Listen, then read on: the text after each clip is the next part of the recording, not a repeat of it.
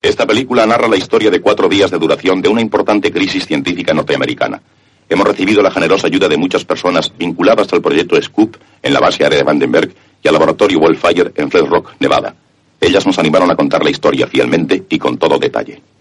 Los documentos aquí presentados pronto serán hechos públicos. No perjudican en ningún sentido a la seguridad nacional.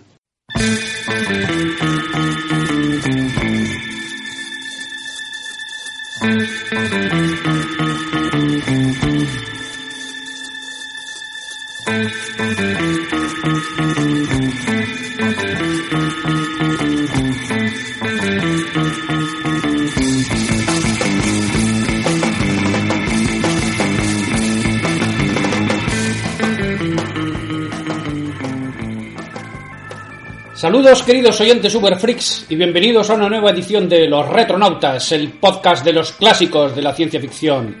Hoy, en este desapacible día de invierno, día nublado, lluvioso, tiempo ideal para que los miasmas fluyan por la ciudad y- y cojamos resfriados, gripes y diferentes enfermedades, pues aquí nos hemos reunidos una vez más Dani, Miguel y nuestro últimamente imprescindible companion, eh, Manuel. Señor Manuel, don Manuel. Don Manuel. Hola, hola a todos. Viene aquí una vez más a echarnos una mano porque hoy tenemos, te- tenemos que lidiar con, vamos, tenemos que ponernos los trajes de goma, los trajes sí, sí. aislados, tenemos que tomar las- todas las precauciones Las posibles escafandras. porque, porque vamos a tratar con todo tipo de virus, bacterias y demás Protozoos y demás. entes, eh, mi- mi- microorganismos, podemos decir. ¿no? El mundo pequeño.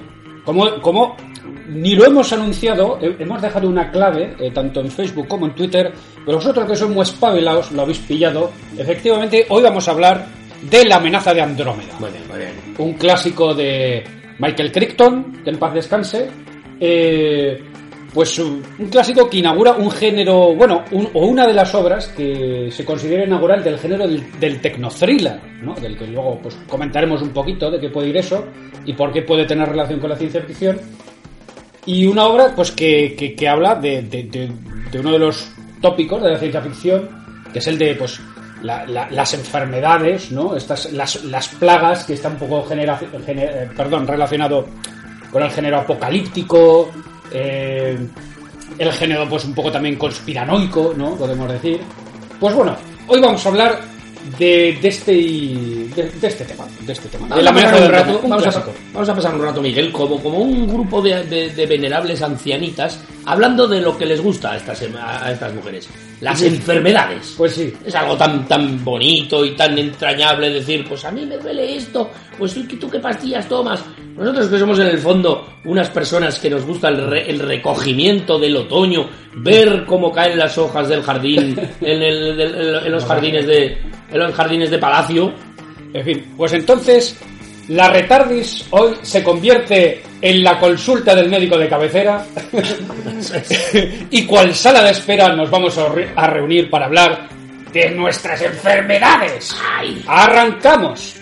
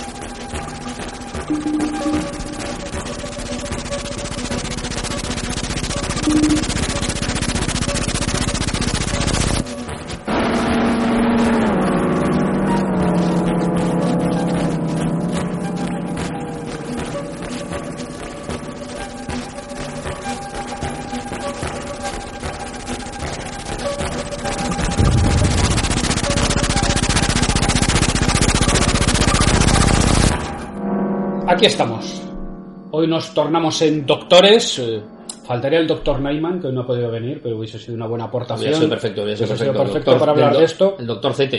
Pero bueno, plagas, enfermedades en la historia de la ciencia ficción. Hay que decir, a modo de introducción general, que bueno, eh, a veces tenemos una especie de. mm, eh, como de, de ideas preconcebidas, ¿no? Como que, por ejemplo, una plaga siempre tiene que ser un virus. Y hay, hay más modos, hay más enfermedades, ¿no? No solo los virus, como por ejemplo, pues, pues, sino, por ejemplo, pues pensemos en la peste negra. La peste negra, que quizás ha sido de las enfermedades más desastrosas en la historia de la humanidad, pues bueno, eso creo que era eh, una bacteria, es una Bacteria. Estafilococos, paramecios. El Yersinia pestis. ¿Qué me está el contando, bacilo, el bacilo. Bacilos, bacilos. Bacilos, Los el bacilos. bacilo, ¿no? Por ejemplo, siempre pensamos, eh, dice, el ébola, ¿no? El ébola, que últimamente se habla mucho. Ah, el ébola. Bueno, pensar que el ébola, sí, mucho miedo, pero al final creo que hay unas 15.000 personas solo muertos, ¿no? Mucha más gente muere por la, por la gripe. La gripe, que es una cosa que tenemos más a mano, ¿no? Por ejemplo. En fin. Hombre, esta historia del Zika, por ejemplo. Si, Virus Zika. si- el- si, si dimensionamos la gente que ha muerto por el virus Zika y la gente que muere por cualquier otra enfermedad en el mismo Brasil, es, un, es un despropósito. Eh, an- antes de, de- de comenzar la grabación, Manuel y yo hablábamos de la situación de los medios de comunicación y esto yo creo es un buen ejemplo. El virus Zika mm, eh, se creó una alarma extraordinaria, pero es que hay muchas enfermedades dentro del mismo Brasil que matan más. Es Sí, una sí, cosa sí. muy particular. Yo creo que al final este, esta- este alarmismo que se crea también lo, lo ha creado la ciencia ficción a través de películas, a través de, relatos. Sí, sí, la gente ve estas películas ¿no? y, y- y- y contempla esos escenarios que a veces hemos visto en el cine y bueno, luego la prensa pues, pues, pues aprovecha eso y se crea ese clima. un poco del espectáculo, ¿no? Eh, podemos decir también, bueno, otra idea de, de la ciencia ficción, por ejemplo, bueno, muy típica, ¿no? De la, de la, de la ficción, ¿no? Con, con enfermedades, eh, es, por ejemplo, el, cuando matan de manera inmediata, ¿no? De, pues, un, poco ¡Ay, también ay, ay, pasa en la- ay! un poco pasa en la amenaza de Andrómeda también, ¿no? De que Me encuentro mal. enseguida te entra, te entra el virus, el organismo que sea, plas, y palmas. Me encuentro mal, no puedo respirar, me muero. Y claro, y, y esa es la manera menos eficiente en que se puede transmitir una enfermedad, ¿no? Porque si. Antes hemos hablado de bueno, tipos de enfermedad, que podría ser pues, virus, bacterias, parásitos, por ejemplo, ¿no? Enfermedades causadas por parásitos. ¿Es alien una enfermedad? Hongos. Unos Ma- matango. Ma- Qué bonita esa película de Inoshiro Honda, Matango. Matango, ¿no? Pues, eh, pues claro, todo eso se, necesitas un tiempo de incubación, ¿no? De, de- eh, muchas veces pues los parásitos necesitan su huésped, ¿no? Un parásito que mata a su huésped enseguida no es un parásito eficiente, ¿no? Es, Porque entonces se va a morir él mismo también, necesita eh, reproducirse. Entonces, esta idea también de que de enfermedades que, que matan chi- chispa pum inmediatamente tampoco es muy eficiente, ¿no? O- otra idea que es en la ciencia ficción, enfermedades que matan a un, a un grupo concreto de población, ¿no? Hay algún libro que dice, no, crean un virus que va a matar solo a los judíos, a los árabes, Vaya. eh, a, A a los pelirrojos. a, a las mujeres, a los hombres. mujeres, la peste blanca de, de Frank Herbert, eso lo ¿Eh? mató a las mujeres. ¿eh? Entonces, eso en principio... O a los adultos, o a los perros y a los gatos, como, como pasa en las películas del planeta de los simios. Ah, es verdad. sí, Eh, sí. que- Bueno, pero eso tendría más sentido, porque ya son especies, o sea, son otras especies. Pero dentro del ser humano que te puedan matar a un grupo concreto de población, ya es muy complicado, por no decir casi imposible. Puede haber enfermedades, podemos decir, genéticas, ¿no? Pero algo que se transmita, o sea, eh, pues como un virus, que lo que se dice, no, pues un virus que va a matar a las mujeres, a los hombres. Eh, Una bacteria. Muy complicado. Los virus no discriminan, no entienden de géneros, de razas y se nos cargarían a todos por igual.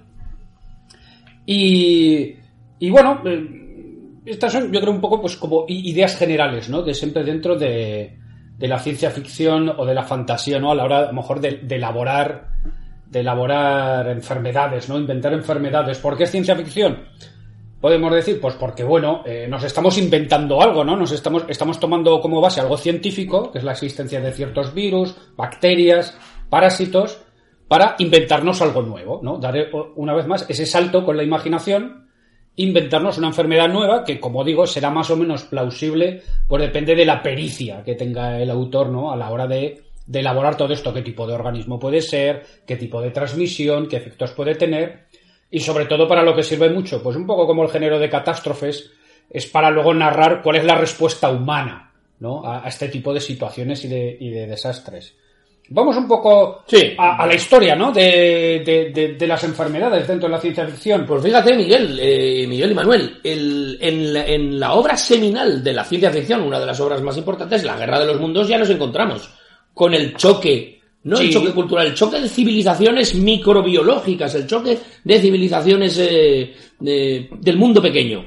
Ya en la Guerra de los Mundos, los marcianos, eh, esos marcianos montados en sus enormes trípodes, perecen al llegar a la Tierra debido a que hay un choque, eh, son incapaces de asumir eh, el mundo bio- biológico que hay. Son los, son los microbios los que te, quienes terminan con las con estas con estas La Guerra de los Mundos, estamos a finales del 19, todavía tenemos Hay uno antes. sí. ejemplos anteriores. ¿sí? bueno Mary Shelley no perdón Sí, el último hombre de Mary Shelley, que es de 1826.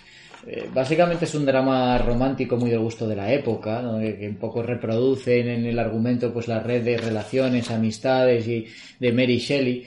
Y es en el último tercio del libro donde aparece a, a consecuencia de una guerra un, un virus en Asia que empieza a recorrer todo Occidente y extermina a todo el mundo. Y aquí ya encontramos pues escenas como el, pánico, el éxodo de las ciudades, eh, las muertes masivas y bueno, al final sí, solamente queda un hombre que recorre Europa buscando otro superviviente, va creo que a Roma y ve pues todos los restos de la civilización. una cosa muy ya no- lánguida. es eh, sí como muy melancólico todo, pero sí es yo creo que es la primera eh, digamos historia de ciencia ficción se puede decir que, que plantea un futuro en el que la humanidad es aniquilada por un virus. Creo recordar además que, que esta la mencionamos cuando hablamos del, en el podcast de los originales Sí, de la ciencia supuesto, ficción, sí, claro, un poco claro, dimos... claro. Cuando hablamos de- ha- hablamos de los pioneros de Frankenstein, los hablamos de sí. y hablamos de esta obra. Bueno, eh, claro, no merecería. eh, quizá merece la pena mencionar La Peste, aunque no sea una novela de ciencia ficción, un relato de ciencia ficción, La Máscara de la Muerte Roja, Mm. de, de. Edgar Allan Poe, de Edgar Allan Poe, sí es un, bueno, es el creador, ¿no? En alguna medida del, del relato, del relato fantástico, de la nueva, de la nueva narrativa del relato fantástico, y La Máscara de la Muerte Roja no deja de ser un, un relato sobre, sobre la peste, de la que, de quien ya había hablado el de Camerón, en la Edad Media, y que, bueno, la peste ha hecho muchísimas apariciones, no hay que mencionar.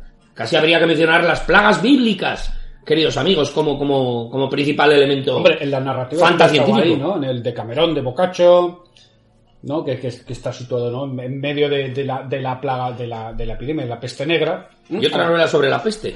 La peste escarlata, Miguel. Jack London. De Jack London. Hablamos también de él cuando hablamos de la ciencia ficción de Jack London. Ese, ese es, un, es un cuento, es, es muy interesante, es de 1912. Y porque ahí plantea un escenario diferente. Si no recuerdo mal, porque lo leí hace tiempo, es de un anciano que le cuenta a sus descendientes que ya no han conocido el mundo civilizado. Le cuenta qué es lo que pasó y cómo era el mundo de antes. Entonces, efectivamente, era una epidemia que, que, bueno, aniquila toda, toda la humanidad, excepto unos cuantos supervivientes. Y eso, ese escenario luego lo recogerían otras novelas posteriores, el de eh, cómo funciona, digamos, la- eh, los supervivientes después de lo que ha pasado, ¿no? Y cómo se olvida la civilización. Sería el tema Sí, posapocalíptico, eso ¿no? es. Cómo se... Él Es un, el- yo creo que ese relato explica muy bien el choque cultural entre las personas que conocieron la civilización y no las con- y las que no lo, las que no la conocieron y cómo se explican determinadas cosas, cómo se explican las autopistas o cómo se explica un ascensor en términos que alguien que alguien que no conoció Sí. ni la electricidad ni los combustibles fósiles pueda comprender. Hay- hay- yo creo que el mejor, uno de los mejores libros de, de la ciencia ficción y, y uno que explica, porque claro, hay una brecha bastante grande en este tipo de narrativas y una es aquellos libros que te cuentan eh, o, o cómo sucede el desastre o lo que pasa inmediatamente después, ¿no? Los supervivientes de después. Y hay otros que están ambientados mil años en el futuro, dos mil años y tal. Pero no te explican realmente qué- cu- cuál es esa brecha. Y La Tierra permanece de George Stewart, que es de 1949, es un libro excelente. Y es sobre un, exactamente, un tipo ve en las montañas aislado y tal, pues regresa ah, después de unos estudios que había y se encuentra con que todo el mundo ha desaparecido, ha muerto a causa de, de un virus, según se entera por, la, por los periódicos que han quedado abandonados. Y es la crónica de cómo él, bueno, va reuniendo alrededor suyo pues un grupo de gente y cómo pues él se esfuerza por intentar que la civilización permanezca y, que se conserve el legado del conocimiento técnico y tal. Pero sus descendientes, sus hijos y sus nietos ya no saben nada de todo eso. No les interesa en absoluto, no tienen ningún interés.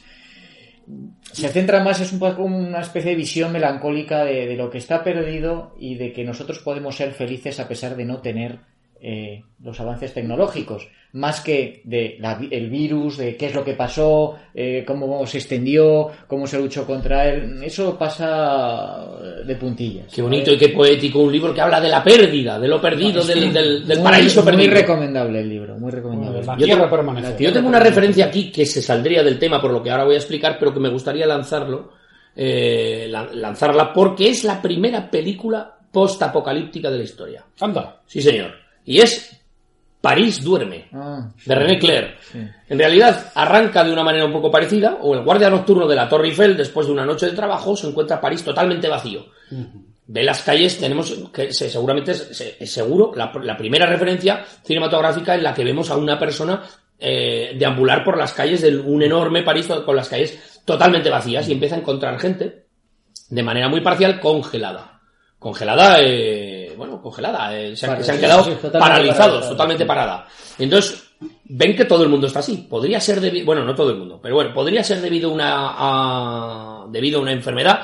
No, por eso digo que se sale del tema y algún día me gustaría hablar más profusamente de esta peli de René Clair, creo que es de 1912, una película muda, por la importancia que tiene. En realidad, bueno, no lo voy a desvelar, lo contaré en otro momento. No tiene nada que ver con una enfermedad, pero el arranque es muy parecido. Es un, un fenómeno apocalíptico muy chulo. Solo él y las personas que viajaban en un avión quedan fuera del influjo de esta cosa, de este evento, de este evento que deja congelado al mundo completo, al mundo entero. Bueno.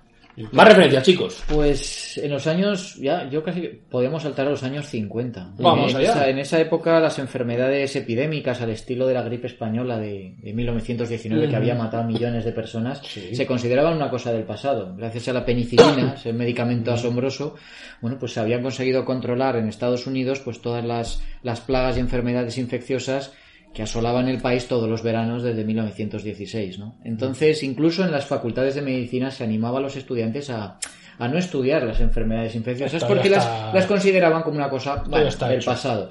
Pero en cambio, la ciencia ficción sí, son estos años en los que empiezan a aparecer eh, pues este tipo de ficciones de epidemias y de tal.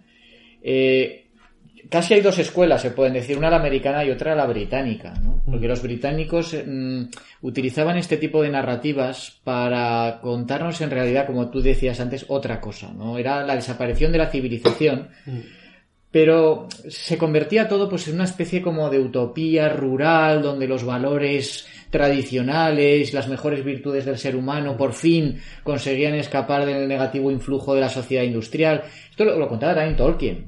Para él la utopía era la comarca de los hobbits. Y- Ah, sí, y- hay, y- un término de esto que le llamaban como cozy catástrofe. Sí, como, Eso lo acuñó Brian Aldiss. sí, como lo de la, la, la, la- la catástrofe agra- agradable, acogedora. ¿no? Así como de... Entonces, es una catástrofe, pero bueno, vamos a tomar un té. Eso es, con- se hunde el mundo, pero tranquilo. pero con pastitas. No perdamos las formas. Sí, eso es, hay, una serie de televisión Que nos británica- coja con la ropa planchada. Sí. Hay una serie de televisión británica de, que se emitió desde el 75 al 77, que la produjo Terry Nation, que se llama Los Supervivientes, que contaba precisamente un poco eso, ¿no? Un grupo de supervivientes de una plaga, cómo intentaban, pues bueno, pues reconstruir un poco su mundo. Y que era esa, ese- esa mezcla entre el realismo oscuro y la aventura romántica, ¿no? De que también tienen estas, estas eh, narraciones, ¿no? Aquí aparece en Estados Unidos que siempre han sido mucho más crudos que los británicos, que eran más alegóricos, más tal. Eh, eh, este, el Soy Leyenda, de Richard Sí, claro, es verdad. Eh, lo. Programa número 3 Sí, de los sí, sí. retronautas. Lo Soy leyenda. Segura- claro, esta fue seguramente la primera novela en la que ese fenómeno de la literatura romántica, que es el vampiro, el muerto viviente, se convertía en fruto de una enfermedad. Sí, Exactamente. exacto. que- eso es- es- es Que era una plaga. bacteria, si no creo recordar que era una bacteria, no un virus. Al final averigua el protagonista que el responsable es una bacteria. Lo cierto es que en el imaginario colectivo, virus es más peligroso que bacteria, igual que gripe es, más, es menos peligroso que peste. Y hay una enfermedad que suena muy pueril, muy infantil, pero que también mata. Queridos amigos, la varicela. Uh, la En, varicela. en Crónicas Marcianas de Ray Bradbury fuimos nosotros, los terrestres, quienes llevamos a Marte la varicela y causó una terrible pandemia y una, y una mortandad altísima en, ese, en uno de los relatos de, de crónicas marcianas. ¿eh? Fijaos, ¿eh? Es otro de los, de los elementos. Bueno, básicamente sucede lo que, lo que, lo que, lo que pasó en América, ¿no? Lo que pasó en América. Nosotros llevamos, los españoles, lo- llevamos nuestras propias enfermedades y diezmamos la población.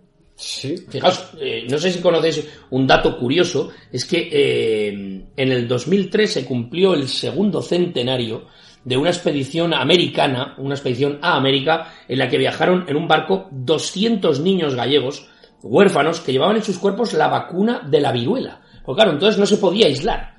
La- Existían las vacunas, pero no se podían aislar de manera suficientemente útil para poder hacer un barco un viaje de tantos meses. Entonces llevaron 22 huérfanos enfermos con viruela hasta América, como eran 22, eh, receptáculos 22 receptáculos humanos. de, la, de la vacuna 22, de la labora- ¿no? 22 laboratorios vivos, fijaos qué curioso, ¿eh? Bueno, nosotros diezmamos la población, pero luego hicimos lo que buenamente pudimos, incluso llevando a 22 desgraciados en un barco en un viaje larguísimo. A cambio nos dieron la sífilis. Eso es. También.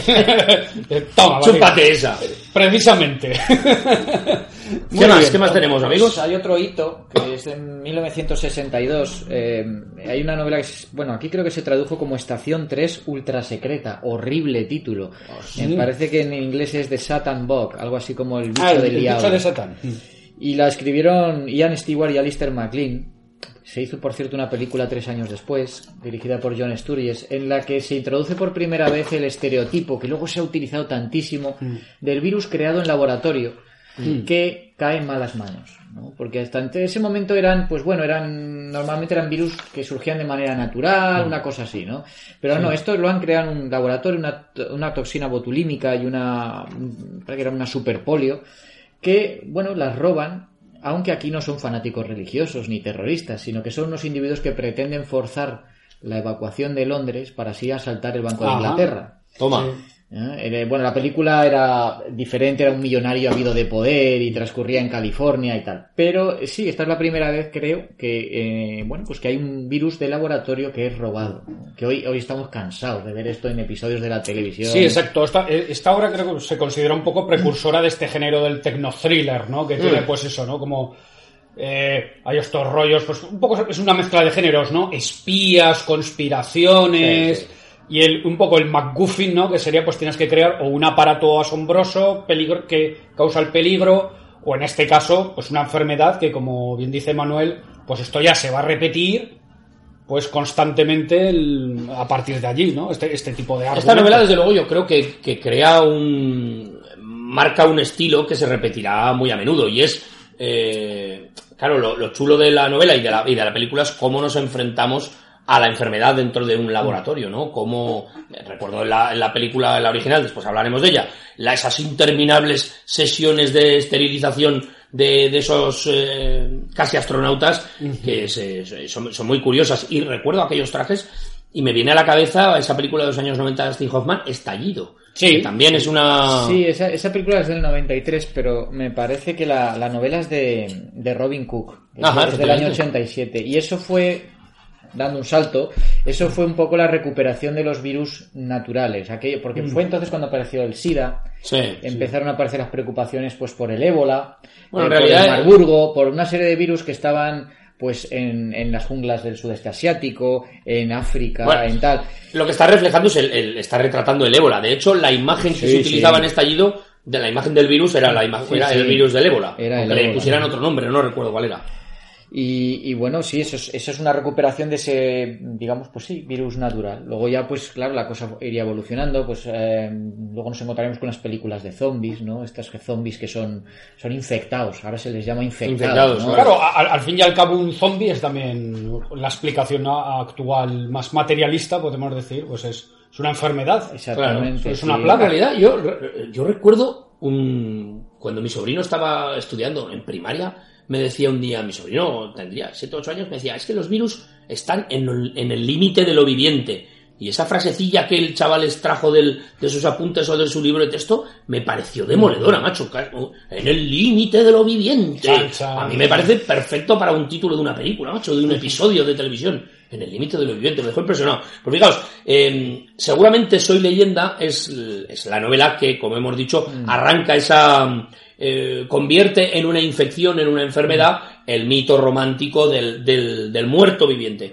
Pues eh, George Romero en 1973 habló de una película, eh, eh, Rueda The Crazies, Los Locos, ¿no? Que tuvo hace relativamente hace poco una, mm, un remake. Y lo que viene a explicar es que en un pequeño pueblo de Pensilvania se libera un virus de origen militar esto siempre, siempre está ahí también. Los militares ya lo sabían. la conspiración. La conspiración están de...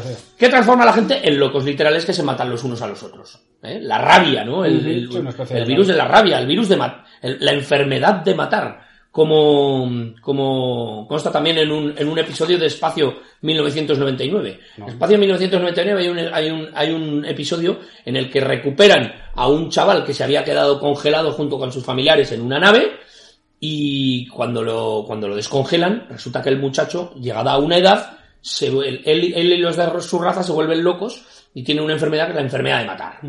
Y empieza a matar a todo el mundo. Eso, eh, en este caso, es algo congénito.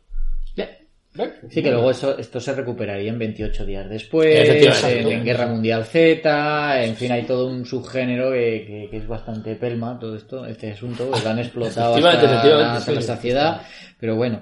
Hay 12 monos también, ¿no? 12 monos. 12 monos del 95, sí, también es sobre una... Bueno, hay mezcla claro, viaje en, el tiempo y... Recordemos, basado en la GT, que es la eh, no, lo conoces, Dani. Esto es, un. Bueno, no es una película casi. Es sí, una no. sucesión de imágenes. Es, una sucesión de imágenes fijas, es un cortometraje, creo que dura unos 30 minutos.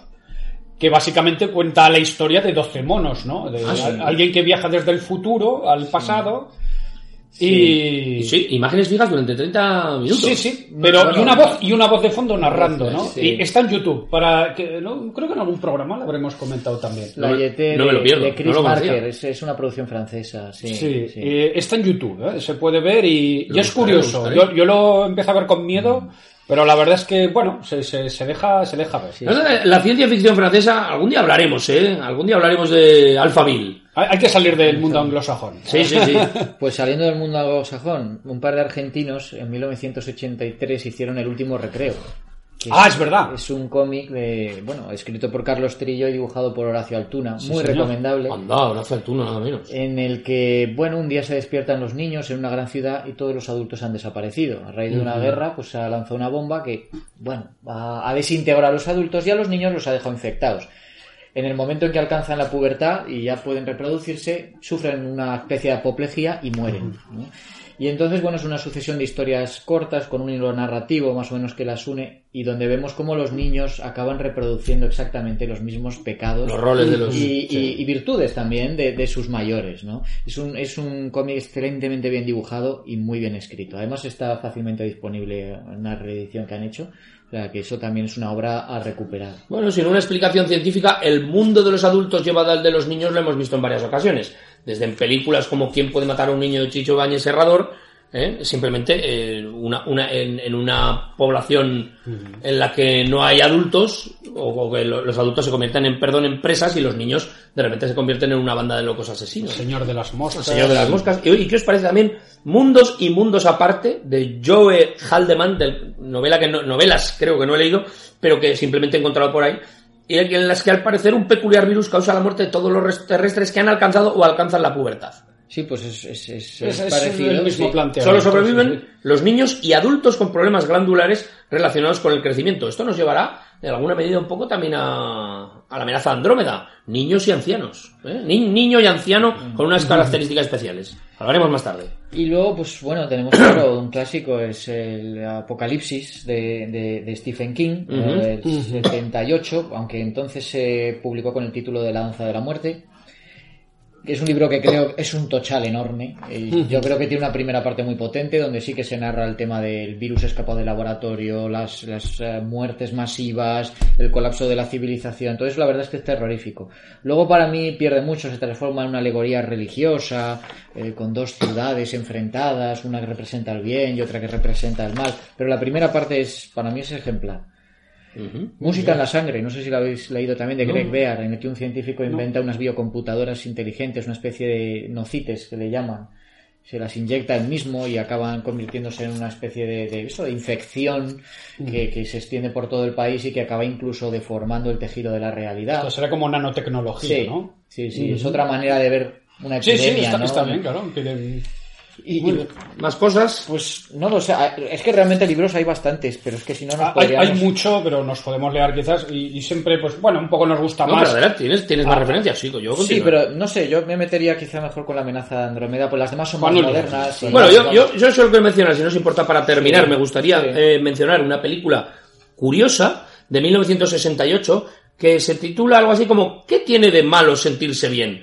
Y eh, el punto de partida es el siguiente. Una ave tropical infectada con un extraño virus que causa la felicidad es traída a Manhattan en un, en un carguero griego, impartiendo su enfermedad, repartiendo su enfermedad a los neoyorquinos. Entonces, de repente, todo el mundo se encuentra extraordinariamente bien. ¿Mm? El primer infectado es Pete, que es George Pepper, eh, y la siguiente es Liz, su novia hippie. Con lo cual, 1968, amigos. El verano del amor, el verano del amor y su no, influjo no, en Manhattan. ¿No es esto una reconversión en forma de virus o enfermedad de aquel, aquel relato de Karel Capek que se llamaba La fábrica del absoluto? Donde fabricaban una máquina que todo el que quedaba bajo su influjo se sentía perfectamente bien. Vaya. Entonces dejaba de trabajar y le importaba todo un carajo.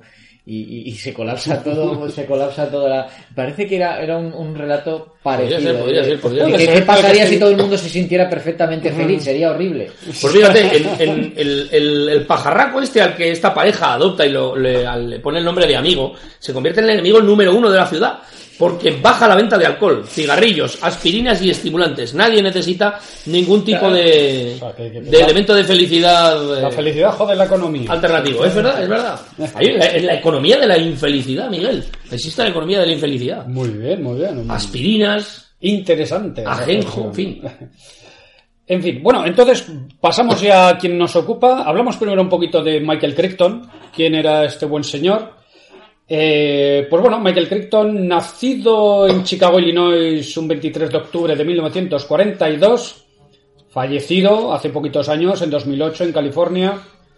Pues un tío bastante competente, un tío con muy buena cabeza, estudió antropología en Harvard, graduándose cuma- summa cum laude, ¿no? Con honores en 1964. Estudió lo que espe- una licenciatura en artes en la Escuela de Medicina. Eh, hizo su, lo que se llama, su Grand Tour, ¿no? Que, decían los, los ingleses, ¿no? Viajó su viajecito a Europa, este iniciático que pueden hacer algunos universitarios yanquis que se lo pueden permitir con 23 añitos y ya impartía clases como profesor visitante en Cambridge. Cuidado, que para eso pues hay que tener cabeza. Eh, gracias a una beca puede seguir viajando por Europa y parte de África del Norte, con lo cual, pues ve mundo, regresa a Estados Unidos y ahí empieza a estudiar, a estudiar meri- medicina, perdón, la carrera de medicina, y se va pagando la carrera escribiendo novelas bajo diferentes seudónimos. Entonces empieza a pu- a pu- a publicar sus primeras novelillas, que antes las hemos mencionado, Sí, algunas de las más, creo que eran, bueno, John Lance y Jeffrey Hudson, sus seudónimos. Sí, eh, concretamente además eh, me parece que él contaba, eh, pues esto no me lo he mirado para este programa, pero el caso de que escribió un caso de conciencia, que no sé si fue su primera novela, que era sobre un- una chica que llegaba para abortar en un hospital, entonces era ilegal, se produce allí algo va mal y se monta un lío bastante gordo. Este, creo que fue este libro el que ganó un premio al Allan Poe. Sí, sí, aquí lo tengo, se dio, 1969. se dio la circunstancia de que tenía que ir a recogerlo. Pero lo había, lo había escrito como un seudónimo porque él en ese momento estaba trabajando en un hospital. Y muchos de esos personajes, situaciones, etcétera, estaban basados en gente que él conocía. Y luego el tío no quería. usaría las guardias para escribir. No quería que se le identificara como, claro, eh, que era un médico que estaba en un hospital. Eh, ¿Sabes? Porque mm, podían decirle que, claro, estaba acusando a determinadas prácticas, a gente que se le parecía mucho, etcétera. Así que no me acuerdo cómo se las arregló al final para recoger el, el premio, pero se le creó un problema. El hombre terminal, creo que también es, es de por entonces, un individuo que tiene ataques de esquizofrenia o así, entonces le, le insertan una serie de chips para que se disparan cuando empieza el ataque y a- acaba yendo mal la cosa, claro, se convierte en un maníaco. También es, de- es un tecno-thriller de tipo médico. ¿eh? que sea así Bueno, entonces se, se llevaba mucho ese tipo de narrativa, ¿no? Frank Slaughter en aquellos años escribió muchísimas Sí, no, novelas no. de dramas dramas hospitalarios. Y Robin Cook, ¿no? Robin Tiene Cook. también- Sí, bueno, hay que decir que también era médico, Sí, creo, sí, ¿no? sí, sí. Hay que decir que, bueno, que, que Crichton es, eh, es, es médico y, y no tiene formación científica fuera de la medicina. Sin embargo, sus libros están profusamente documentados y, y se ilustran bastante sobre el tema. Él dice que, que, bueno, eh, él mismo dice que, que intenta hacer que sus obras sean creíbles, pero vamos, siempre afirma que todo, que todo está basado en conjeturas, obviamente, ¿no? Aunque le intenta dar el mayor viso de credibilidad posible, que es un poco, aquí nos metemos un poco en lo que estamos hablando ahora del tecno-thriller, ¿no? Pues que es un género, lo que hemos dicho, que obviamente coge del thriller, ¿no? El suspense, la ciencia ficción más dura, es decir, esta ciencia ficción que es la, puede ser la más cercana a nosotros, la que está basada más en la tecnología que conocemos y que sabemos que, que puede existir, ¿no? Lo más plausible. Pero luego también pilla de novelas de espías, de acción, del género bélico, porque muchas van a estar situadas en entorno militar, ¿no? Eh, política, en fin, coge un poquito de todo y con, conspiración. Generalmente tenemos mucha conspiración. Eh, podemos decir que Crichton eh, se consideraba a sí mismo como deudor de Arthur Conan Doyle. eh, vamos, él también era médico, Doyle, ¿no? Eh, también Crichton se, con- se había interesado por temas paranormales, al igual que, que Doyle. Eh, y también eh, deudor de Mark Twain y Alfred Hitchcock. Vaya. ¿no? Pues, pues, pues fíjate, yo, yo siempre he hecho un paralelismo con Julio Verne y, y voy a explicar por qué. Y a partir de, de- de la, de la amenaza de Andrómeda, Michael Crichton se convirtió, aunque no se le reconozca como tal, eh, quizás en el escritor de ciencia ficción más popular y más vendido de todo el último tercio del siglo. XX. Sin embargo, sus libros nunca están en la sección de ciencia ficción y muchos aficionados no lo, no lo reconocen como tal. Están en bestsellers Bestseller, y tal, claro. pero no. Y sin embargo, coges sus novelas y tienes control mental electrónico, tienes naves espaciales en el, en el lecho del océano, tienes eh, dinosaurios creados genéticamente, tienes, como en este caso, virus claro. alienígenas, viajes en el tiempo, nanotecnología. Y dices, ¿y por qué no es ciencia ficción? No, porque, porque el bestseller es un género en sí, ¿no? No, yo creo que lo que hacía, y este era muy astuto, Michael Crichton, lo que hizo fue, dice, mira, eh, sí, lo mío es ciencia ficción, pero yo no lo voy a ambientar en el futuro, o en el futuro lejano, ni en el espacio exterior, ni en otros planetas, no, lo que hace es, como hacía Julio Verne, eh, la sociedad que hay, en la que está, el mundo que hay en mis novelas es el nuestro, y lo único que hay es un avance significativo en alguna disciplina. En, en Parque Jurásico era la genética. Exacto. ¿Vale? Y es lo único que cambia, porque todo lo demás es perfectamente reconocible por nosotros. ¿vale? Entonces, eh, esa, esa, esa plausibilidad, él, él coge algo que la gente ya tiene creído a medias. Cuando apareció Sí. Parque Jurásico, enseguida los medios de comunicación y los periódicos, ya, bueno, empezaron a aparecer artículos que daban por hecho que la clonación de animales extintos estaba a la posible. vuelta de la Sí. esquina. Entonces, él lo cogi- cogió esto, que es una cosa, un run run, que está por ahí. Lo que está en el ambiente, Lo, sí. lo- lo hizo. Y es lo que hacía Julio Verne. Tú coges lo- Julio Verne y dices, no, eh, 20.000 leguas de viaje submarino. Hombre, el submarino es una cosa futurista. Sí, sí, pero bueno, el Nautilus no existía, claro. Pero lo demás es exactamente igual. Te coges... Pero la electricidad sí. Eh, y, y muchas otras novelas, el viaje al centro eh, de la Tierra, o te coges eh, las de la Luna, la, La Tierra a la Luna, Sí, de la Luna. lo, lo que hacía Werner era básicamente eso, documentarse en revistas científicas, con, claro, con lo que se que ya empezaban a avanzar un poco lo que podía venir y tomar esas ideas.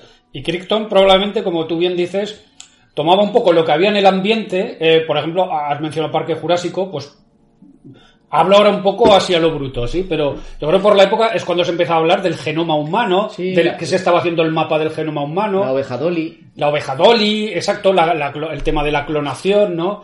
Y no sé si fue antes el huevo o la gallina, creo que, que primero fue todas estas noticias, y Crichton diría, pues claro, eh, ahí tenemos la, la idea del autor que dice, bueno, ¿y si, no? ¿Y si estas ideas las aplicásemos a, por ejemplo, en vez de clonar una oveja, clonamos un dinosaurio? Que fue una genialidad, porque. Pues, es pues una auténtica una idea genial, ¿no? Y, y como tú bien dices, yo quizás creo que hay aquí entre los dos, entre los dos, podemos decir géneros, entre comillas, ¿no? Porque eh, el bestseller no es un género per se, ¿no? Pero sí que puede haber como cierta autoexclusión. O por un lado, Crichton no quieren que le cataloguen como ciencia ficción para no cerrarse público, porque entonces habrá prejuicio contra él en ese campo. Pero por otro lado, los, los de la ciencia ficción, los autores de bestseller, ya como que eh, esto es demasiado popular, ¿no? Como, es como en la música, pues los cantantes que triunfan, ¿no? Sí. Eh, el grupo de culto cuando alcanza la fama ya no es un grupo de culto, ya no mola tanto, ya parece que no suena tan bien, ¿no? Pues quizás ah, a, a los de la a- a- a- en el mundo de la ciencia ficción no, no gustaría tanto no considerar a Crichton cuando por argumentos como bien hemos mencionado es un autor de ciencia ficción es eh, lo único pues eso es la ciencia ficción más en la tradición berniana no la ciencia ficción dura la ciencia ficción con Más próxima. sí, de nuestro más mundo. próxima, más documentada, eh, con más aporte de datos. Y bueno, y, y luego lo que pasa, pues con una habilidad para escribir, pues que a la gente le entra muy bien, ¿no? Y por eso el hombre triunfa. Bueno, la, la novela es del 91, la película del 93. Che, Y la ¿Dónde vas tú? ¿Qué? 91. ¿Dices de Parque Jurásico o estás hablando? Sí, estoy hablando de Parque Jurásico. Ah, vale, yo no, no, no. no, pensaba que hablabas de No, no, no, hablaba de. Parque Jurásico. hablaba- Vale, sí, quería, sí. decir- quería aportar que la, la de Parque Jurásico es del 91, la película del 93 y la oveja Dol- Dolly nace en el 96, en el 97. Pero, claro, eh, ya, ya se llevaban Sí, bastantes años experimentando Sabe, sobre, pero sin intentos- experimentando sobre siempre eso. estaba el típico doctor de estos por ahí de voy a clonar un ser humano, Sí, ¿no? sí, en sí, las sí. noticias y, y estas historias. Pues, pues bueno, eh, Crichton, eh, pues hay que decir pues que esta obra, La amenaza de Andrómeda, creo que fue la primera que firmó con su nombre y su primer gran bestseller, ¿no? Eh, con el que ya lo petó y a partir de aquí ya puedo decir, me dedico a esto directamente, ¿no? La amenaza de Andrómeda, que es Andrómeda Strain, eh, que Strain sería algo así como la cepa, ¿no? Mm. El, sería mejor traducción algo así como el síndrome de Andrómeda, más o menos. Mm. Esta fue escrita en 1969, pues poquito tiempo después de las que hemos mencionado antes. Y, y bueno, tenía por aquí algún dato de, de que él, ah, sí, tenía aquí algún dato de que él se inspiró para esta novela en una conversación con un profesor suyo de la facultad, ¿no? En el que, pues, eh, hablaban un poco de, de la posibilidad de que hubiese formas de vidas basadas en, en cristales, ¿no? En cristales, que es lo que veremos luego en, en este, porque eh, no es virus lo que es la amenaza de Andrómeda. La amenaza de Andrómeda, podemos decir, ¿por qué es ciencia ficción también? Además, te lo dice dentro del mismo libro. El argumento, yo creo, la idea es muy buena, porque es decir, bueno, cuando pensamos en encuentros con formas de vida extraterrestres, lo primero que nos viene a la cabeza es que nos vamos a encontrar con formas de vida superiores. Pero ¿cuál es la forma de vida más abundante en la naturaleza? Los Los microorganismos. Con lo cual, estadísticamente, será más, eh, será más probable que si nos encontramos con una forma de vida extraterrestre, sea un microorganismo, como es en el caso de la amenaza de Andrómeda. Y entonces esta es un poco la idea de base, que me parece muy buena, ¿no? Un encuentro con una forma de vida extraterrestre, al fin y al cabo. Pues ciencia ficción, ¿no? Pero no es un marcianito, no es un monstruito, no, no, es... No lo podemos ni ver. Entonces, es cierto, es cierto. este- esta es la idea buena que tiene. Eh, pues mm, creo que no tengo más así, bueno, no tengo más cosas sobre esto. Comentamos Mm, un poco el Comentamos el argumento. argumento, ¿no? ¿De, de qué va? ¿Quién se Adelante. lanza? Bueno, pues un, Manuel, Manuel. un satélite cae en un pequeño pueblo, Piedmont, en Arizona. Cuando los eh, militares van a recuperar el, el ingenio, pues se encuentran con que todo el pueblo eh, ha muerto. Además, de una manera muy súbita, mientras estaban haciendo sus cosas cotidianas, las calles están llenas de cadáveres, y solamente han sobrevivido dos personas, un bebé y un anciano. Entonces inmediatamente se pone en marcha el protocolo Wildfire, eh, que es un protocolo para luchar contra amenazas extraterrestres que diseñó años atrás un premio Nobel de Medicina, el doctor Jeremy Stone, y que consiste, bueno, básicamente en reunir a una serie de especialistas ya predeterminados en diferentes materias, medicina, biología, llevarlos a un laboratorio subterráneo secreto, que es el laboratorio Wildfire, que está perfectamente equipado para enfrentarse a este tipo de amenazas, y bueno, entonces lo que empieza es una carrera contra reloj. Los científicos tienen que averiguar pues el origen, la naturaleza y la manera de acabar con Andrómeda antes de que este virus se reproduzca y salga de la, de la zona de contención, ¿no? De donde la tienen eh, recluido.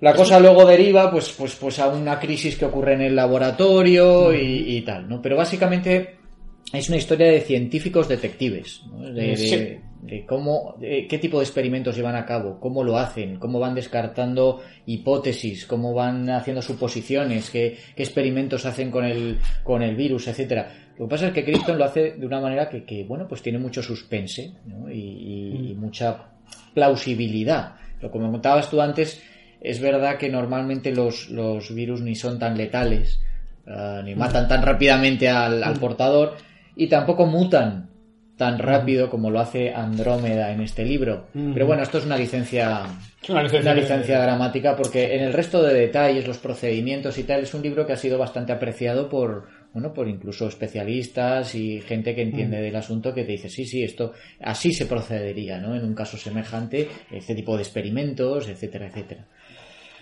Hay una cosa eh, chula en la, mm, en, la, en la- en la concepción de este organismo y su capacidad para mutar. Porque sufre una mutación en la que adquiere una forma que produce una degradación del caucho, del plástico y de otros elementos y así consigue escapar de la contención. ¿No? Es un virus con una... Sí, sí, bueno, yo también creo que eso es un poco una licencia. Sí, eh, No, gorda, eh, desde es luego. lo más marciano, ¿no? De- pero dices, que todavía este tipo de cosas en la serie televisiva que comentaremos un poco más tarde, bueno, esto ya se lleva al ya se desparrama. ¿no? es ya- Bueno, y, el- y el- y en la película yo creo que es precisamente lo peor. Yo creo que en la, en la peli, en la película del 71, porque, bueno, no Sí, sé si hemos, no hemos mencionado, creo que vamos a ir hablando un poco de todos los sí. elementos, si os Yo únicamente, yo la novela, mm, me parece que es una novela que aguanta bastante bien el paso del tiempo, se puede leer bien. Y lo que comentabas tú antes que Criston cogía cosas de la, de la actualidad y llevaba la idea más allá. Recordemos que estamos en 1969. Este es el año en el que el hombre llega a la Luna. La misión Apolo se trajo de la Luna pues un cargamento de rocas para su estudio en el Centro Espacial Kennedy, que todavía se guardan allí. Y, y claro, entonces surgió un debate en la comunidad científica de si era aconsejable traer cosas del espacio a, a la Tierra, porque podría contaminarse la biosfera, ya fueran los animales, las plantas o nosotros mismos. Y es un debate que todavía continúa hoy día. ¿no? Es decir, no, las cosas hay que estudiarlas en el lugar donde se encuentran, porque si se traen aquí no sabemos lo que estamos trayendo. Sí. Entonces es algo que sigue ahí, que es un debate que se empezó entonces y que Michael Crichton recogió para decir, eh, aquí tenemos un, un microorganismo extraterrestre, mirad lo que podría llegar a pasar. ¿no? Es curioso porque la ciencia ficción hasta ese momento parece que eh, sufre un viraje, ¿no? Bien es cierto que esta es una, una, una novela, y también la, la película, deudora del- de la Guerra Fría y de los miedos del Sidera Visus, del Vigilad los Cielos, de ese emblema eh, tan americano que es Vigilad los Cielos, a ver, qué- a ver qué viene, a ver qué viene de fuera, pero que hay un, un viraje desde los peligros de la, de la guerra nuclear hasta los peligros de la guerra biológica, ¿no? Eh, parece ser que es un, inaugura un poco... ahí estamos en eso. tema de- eh, uno de los temas del libro es que, bueno, el, el proyecto SCOP, que es el proyecto que, trae Andrómeda a la Tierra, pues es, de- es una serie de satélites que se lanzan al, al espacio cerca de la Tierra para como recolectar muestras en esperanza de, de que capte, por así decirlo, de- o recolecte algún tipo de, de vida bacteriológica o, bueno, microscópica, ¿no? Para ser usada como posible arma biológica, ¿no? Es lo que se, se va descubriendo luego, porque de hecho, pues, eh, hemos dicho antes, la enfermedad está causada, pues, bueno, un satélite que ha caído, que ha sido recogido por gente del pueblo, que es el SCOP 7. Ha habido seis misiones anteriores, seis intentos.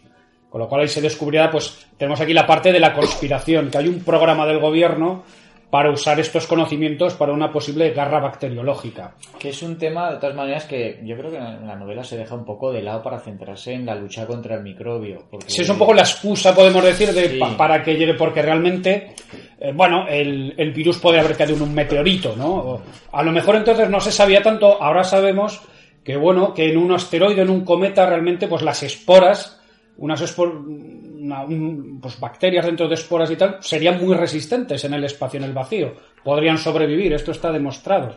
Y de hecho, antes es muy interesante lo que has mencionado de- del peligro de traerse muestras.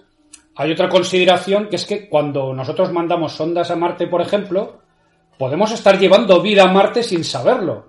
Se intenta desinfectar lo más posible todas las sondas y todo lo que llevamos para allá, pero se sabe que 100% no se puede eliminar todo. Entonces dice, cuidado porque en Marte no hay vida, pero puede haber ya vida porque la hemos podido llevar nosotros. Claro, claro. Microorganismos muy resistentes en sus esporas que cuando tengan hoy un poquito de calor se abran y, Y los primeros marcianos. y los primeros Los marcianos, marcianos pues, son los extremófilos. por el momento ya hay, ya hay robots en Marte. En- Eso es, en- eso es. Además, Criston, otra constante en sus, en sus libros es esa, esa dicotomía tan común en los escritores de ciencia ficción, que es, por un lado, le encantaba la ciencia y la tecnología, y eso queda claro, él tenía formación científica, Ah, él, pues, además eh, describe con mucho detalle todos los procedimientos, explica, pues, en qué se basa toda la ciencia de sus libros, etcétera. Y por otro, ese sensacionalismo un poco extremista, ¿no? De que avisa de que de que estamos creando tecnología y jugando con cosas que realmente no comprendemos y por lo tanto no podemos controlar. Y el proyecto Scoop este que mencionas tú es eso, es decir, no,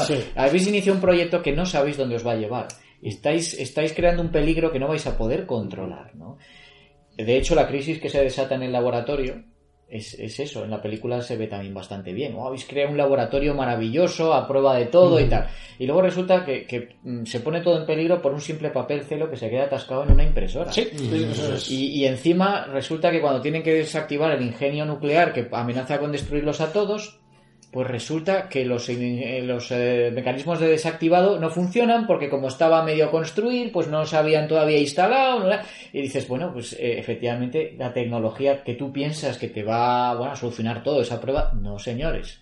Y esto pasa también en Parque Jurásico, pasa en El Hombre Termina. Sí, es un poco en muchísimas de sus novelas ese, ese, aviso, ¿no? Sí, el de la tecnología que no dominamos, que se nos va de las manos bueno, y el, el, Parque Jurásico estaba muy claro. ese personaje que en la película interpreta Jeff Goldblum que dice la naturaleza se abre camino. La naturaleza se abre camino y es imposible encauzarla. Estáis jugando con genética y no sabéis a dónde os va a llevar. Y esto es un poco lo mismo, ¿no? Es a los militares a buscar vida para controlarla, pero en realidad acaban desatando una crisis, ¿no? Sí, aquí otra consideración también, bueno, eh, como el tema de los villanos, ¿no? Esto va por épocas. Alguna vez comentamos que hubo una época en que los malos eran los científicos. Mm. Y los militares eran los que venían a resolver la papeleta, ¿no? Esto más que en los años 40, 50. Hay un científico que la lía, que suelta un dinosaurio por ahí o un Godzilla y... O un rayo diabólico. los militares que son gente sensata y decir esto, pues hay que solucionarlo a cañonazos. Pues nosotros que somos gente de orden y todos firmes, ¿no?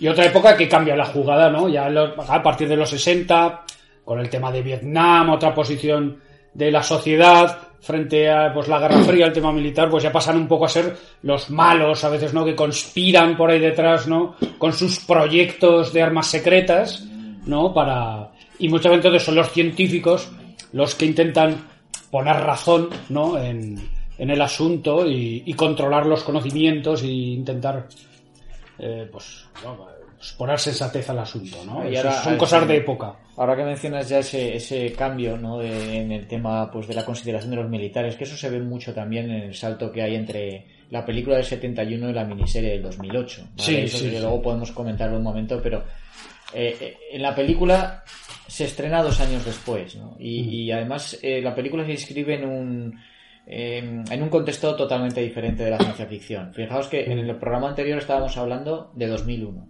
Sí. En ese momento parece que la ciencia ficción se dignifica, que de serie B pasa a ser una fuente potencial de, ingresos. Eh, y sin embargo, los realizadores cinematográficos que se metieron con la ciencia ficción en los años posteriores, ninguno siguió ese camino. Eh, eh, en vez de mirar al espacio como fuente de aventuras y de épica, se quedan en la Tierra, no quieren saber nada del espacio, miran con desconfianza al futuro y empiezan a plantear sociedades distópicas, Mm. aparecen, pues eso, superpoblación, crisis económica, escasez de recursos, gobiernos totalitarios, en fin, un montón de, problemas que parecía que no tenían solución. Ahí se produce un cambio, yo creo que eh, esto es una teoría mía, pero bueno, por un lado, el problema es que se llegó a la Luna.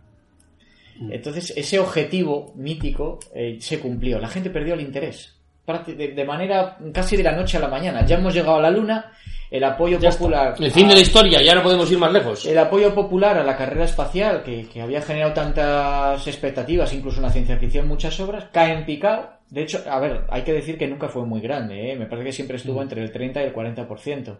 Cuando se llegó a la Luna, llegó a su máximo, creo que estuvo en el 50 y tantos por ciento de apoyo popular. Pero en cuanto se llegó mm, a otra cosa, se siguió yendo a la Luna y ya nadie prestaba ninguna atención.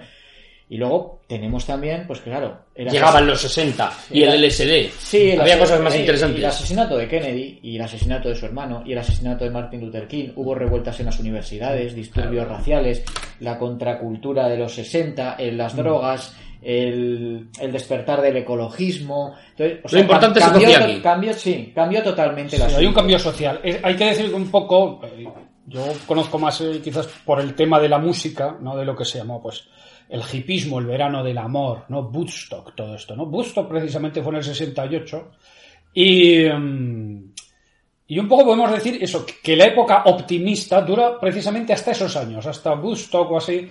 Por ejemplo, en el tema de la música se considera como un punto de inflexión un concierto de los Rolling Stones que dan en Altamont, ¿no? Y que pues hacen un concierto gratis para todo el mundo en plan Woodstock y no se les ocurre mejor ide- idea que encargar la seguridad del concierto a los ángeles del infierno, a los Hell Angels. ¿Qué ocurre? Pues que bueno, eso es un caos. eh, bueno, aparte que les pagaban en cerveza, es decir, beber todo lo que queráis. Con lo cual, y al final ese concierto se saldó, que se, bueno, con un fallecido conocido, que debe haber algunos muertos más. Pero a, a un chico pues que está en el escenario no se sabe bien si quería disparar o atacar a alguno de los Rolling o no. La cuestión es que uno de los Hell Angels, mi corto y perezoso, sacó un cuchillo y se lo cargó, ¿no? Y es un poco cuando dicen de aquí se acabó el buen rollo, ¿no? Es a partir de esta época también cuando empiezan a morir Janis Joplin, Jim Morrison, cuando esto de las drogas ya no es tan bonito, porque empiezan a caer pues como moscas, ¿no? Y cuando ya un poco el... También si, si se ve documentales sobre el hipismo, ¿no? Se habla de lo bonito, oh, qué bonito San Francisco, ves a las calles de San Francisco, eh, ahora no me acuerdo exactamente qué calles eran, Sí, el, movimiento, o el, algo movimiento gay la- eh, nace allí. Pero- político. Pero la gente que lo vivió te decías, esto era un puto desastre. Es que la gente estaba tirada por la calle. Veías chavales que se habían venido de Omaha con la idea utópica de tal, y al final llegaron allí y eran mendigos. Eran mendigos porque no tenían donde caerse muerto, y claro, y, y, pues pues, sobre todo imaginaos mujeres, pues eh, claro, víctimas susceptibles de, de ser Violaciones. gente víctima de abusos. De, el tema, luego llega también el tema de las sectas, ¿no? Ma- el tema de Manson, no me acuerdo en qué año ocurrió las- los asesinatos de Manson. ¿No fue en el 69 o por ahí? Pu- pu- no lo sé, quizás a lo mejor Dani le echa un, Lo busco. un, un pero claro, hay toda una serie de hechos que empiezan a ocurrir que ya ca- cambia la percepción de la sociedad, ¿no? De, de todo esto, luego por supuesto Vietnam, ¿no? Claro, el tema de tener Vietnam en la tele, que es la primera guerra que se televisa, y entonces la gente ve todas las barbaridades que ocurren en su televisión, y dicen, hombre, esto no es tan bonito como las pelis de John Wayne, ¿no? De estar de la Segunda Guerra Mundial, que era todo gente digna y noble, ¿no? Sino que ven el verdadero rostro de la guerra y entonces dicen, cuidado, hay un enfrentamiento también pues entre la sociedad civil y el, y el gobierno, ¿no? Eh, por un lado, lo que hemos dicho, los temas de, de derechos sociales, todo el problema de, la población negra, la población de color. Entonces, hay tal acumulación de problemas que toda esa falsa. Claro, eh, veníamos del, baby boom, los años 50, los primeros 60, la época del surf en California, pues era todo optimista, la, economía a tope, todo bien. Pero ahí se ve como el, el sistema empieza a crujir y luego los 70 pues ya se entraron en una crisis económica directamente, la crisis del petróleo. Y por eso yo creo que, que el cine refleja, ¿no? Todo ese, ese sentir general de que eh, ya no miramos al espacio, el problema está aquí. Exactamente, fue cuando entonces empiezan a aparecer El planeta de los simios, Claro. Claro. THX 1138, la primera película de George Lucas, El último hombre vivo, que era la adaptación de, Sí. de Soy leyenda. Sí. O sea, todo el planeta de los simios y 2001 son del mismo año, o sea, del mismo año. 69, ¿no? Cuando hablamos de 2001, 68, sí. 2001 es un proyecto que viene de muchos años atrás, con lo cual quizás por eso tiene ese espíritu más optimista, pero quizás es el planeta de los simios más hija de su tiempo. Sí, claro. Porque al fin y al cabo es por un lado un- una parábola del racismo, ¿no? Entre monos y humanos, lo- el problema que había, ¿no? Y una denuncia de, de la Guerra Fría, de claro, de a dónde se dirigía eso, de que no lo vamos a cargar todo eh, por la escena final, ¿no? Esta, la famosa escena final. Las guerras frías, el ecologismo. Muy Y- interesante también tú lo que has dicho antes de que no se quería invertir, por ejemplo, eh, me ha venido a la, a la cabeza la idea de que El planeta de los simios fue un éxito de taquilla, hacen una segunda peli y meten menos pasta. Sí, sí. Y cada peli fueron metiendo menos pasta cuando eran películas que funcionaban en taquilla. Pero siguen siendo, siguen siendo muy rentables, ¿eh? Extraordinariamente Sí, rentables. pero que, que es curioso decir, oh, si haces una película, la primera, y funciona, dices, hostia, pues va a hacer la segunda con ya dinosaurios volando y tal. Y no, metieron menor dinero. Es que yo creo que las más rentables, claro, para un estudio lo importante no es ganar, lo importante es ganar pasta.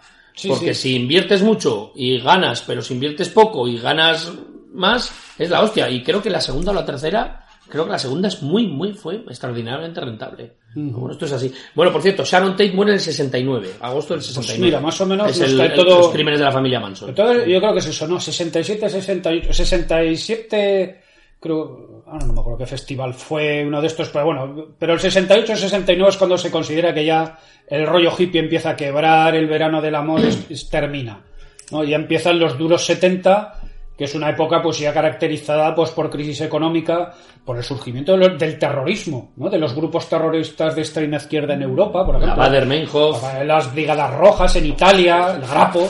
eh, Grapo. Sí, y, y Amenaza de Andrómeda pues plantea, no es exactamente una película Mm. de ciencia ficción futurista, pero sí que es un poco pues ese ese tono de, de amenaza en la Tierra, ¿no? De que, de que tenemos ahí un peligro. no estamos seguros. Y, y de hecho, bueno, yo creo, si no recuerdo mal, eh, debió ser una de las películas pioneras de, de todo el, su género de desastres, ¿no? Porque luego aparecería el Coloso en Llamas, Ah. aparecerían diferentes desastres. Aeropuerto Eh, 72, eh, Aeropuerto 73. La aventura del Poseidón, Terremoto, todas esas son de, de los años 70, ¿no? Esta no sí, deja de ser, es no buena llega, idea. no llega por- la película no llega a terminar en desastre, Mm. pero pero bueno, es, es- va un poco de eso. Sí, sí, sí, a tiene punto razón, de tiene terminar razón. ahí. Sí, puede per- que perfigure un poco el género, sí. ¿Nos metemos con la peli o qué? Sí, claro, sí, sí. Bueno, Eh, Sí, bueno. como hemos dicho, se hizo poquitos años después. El libro triunfó, dijeron, pues aquí hay película. Pues la película es del 71, me parece, ¿no? Sí, Un poquito después.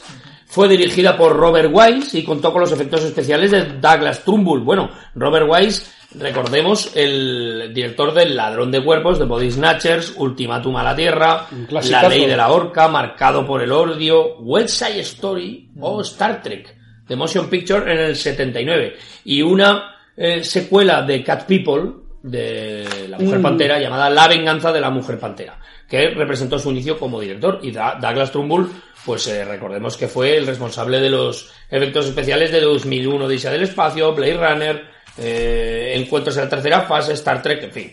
Bien, básicamente yo creo que la película reproduce bien, eh, reproduce bien el planteamiento de la novela. Yo creo que está muy bien reflejado, no sé si estáis de acuerdo, está muy bien reflejado eh, el al inicio de la, película eh, esa sensación de alarma que da cuando los militares van a buscar al, elenco de científicos a sus casas y lo sacan de allá de donde estén.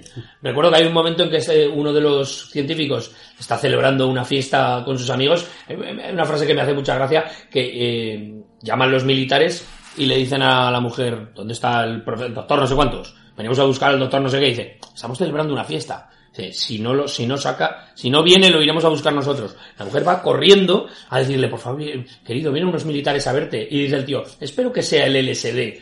Vale, pues mira, de eso, a- ahora ya que lo mencionas, eso es un lost eso es un error de traducción. No me digas. Sí, porque no dice para nada eso. En el inglés dice, el, ha llegado el SDS, que era el sindicato de la Sociedad de Estudiantes por la Democracia, que era un grupo de estudiantes eh, que, que- que en esa época eran los que se movilizaban en las universidades. Entonces es un error de traducción. No me jodas, o sea, pues a mí me pareció divertidísimo. di- Una, una, una, una cena Sí, como- de gente. Bueno, es también de época, es también de época. Menos A ver si es el LSD. Dice, pues el tío es como, a ver si vienen, pues, pues a ver si vienen los del, los del MEC, ¿no? Los estudiantes cabreados. Pues es un poco decirte.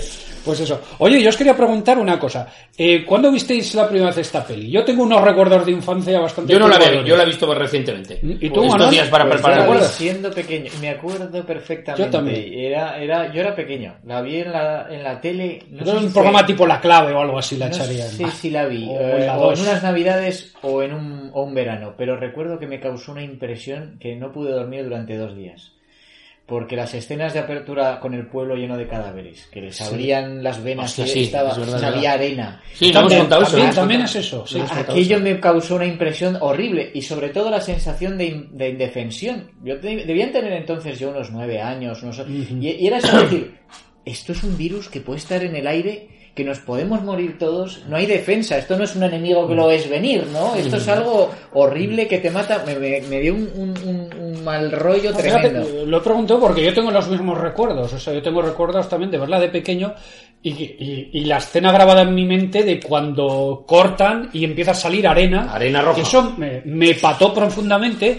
Y alguna que otro comentario que he visto por ahí, no sé si de algún oyente, recordaba lo mismo. También no es como un- una cosa que por lo que fuese, o sea, no es una película de terror, No. pero a la gente joven le causó, le causó profundo terror. Al- Alguno postulaba que por la música también, que es muy inquietante, Sí. es que es música, luego lo comentaremos, electrónica experimental, ¿no? Y, y como también muy de época, ¿no? Con rollos ruiditos, casiotones y tal.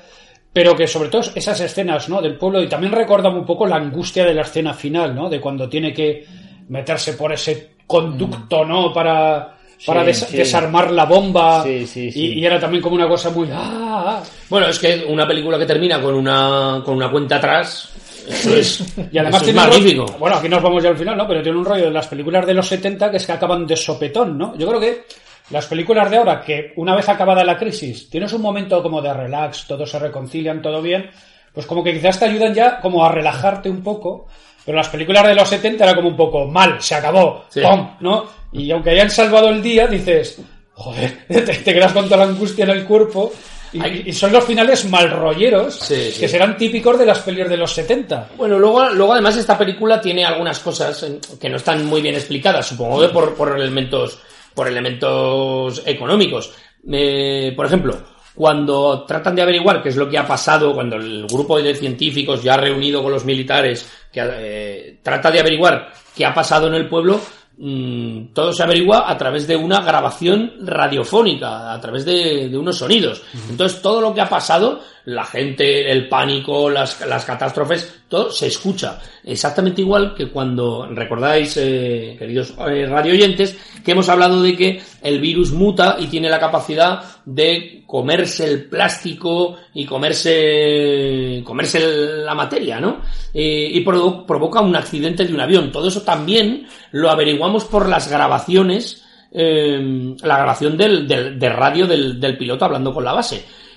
Y una vez más, al final de la película, cuando todo termina, mm, también hay una especie de un deus ex machina en el, que el, el líder de la expedición científica comparece ante un, ante un tribunal y también eh, está explicando un poco cómo, ha- cómo se ha resuelto toda la, la alerta biológica sin mostrarse imágenes. Así que, una vez más, yo creo que esta, esta película tiene algunos, algunos problemas de producción, francamente. Creo que tiene algunos problemas de producción y que hay cosas que no están bien narradas, que no están bien explicadas. yo, a ver, yo creo que esta película tiene sus virtudes y sus defectos. El problema que tenía es que, vamos a ver, ¿cómo, cómo lo explicaría yo?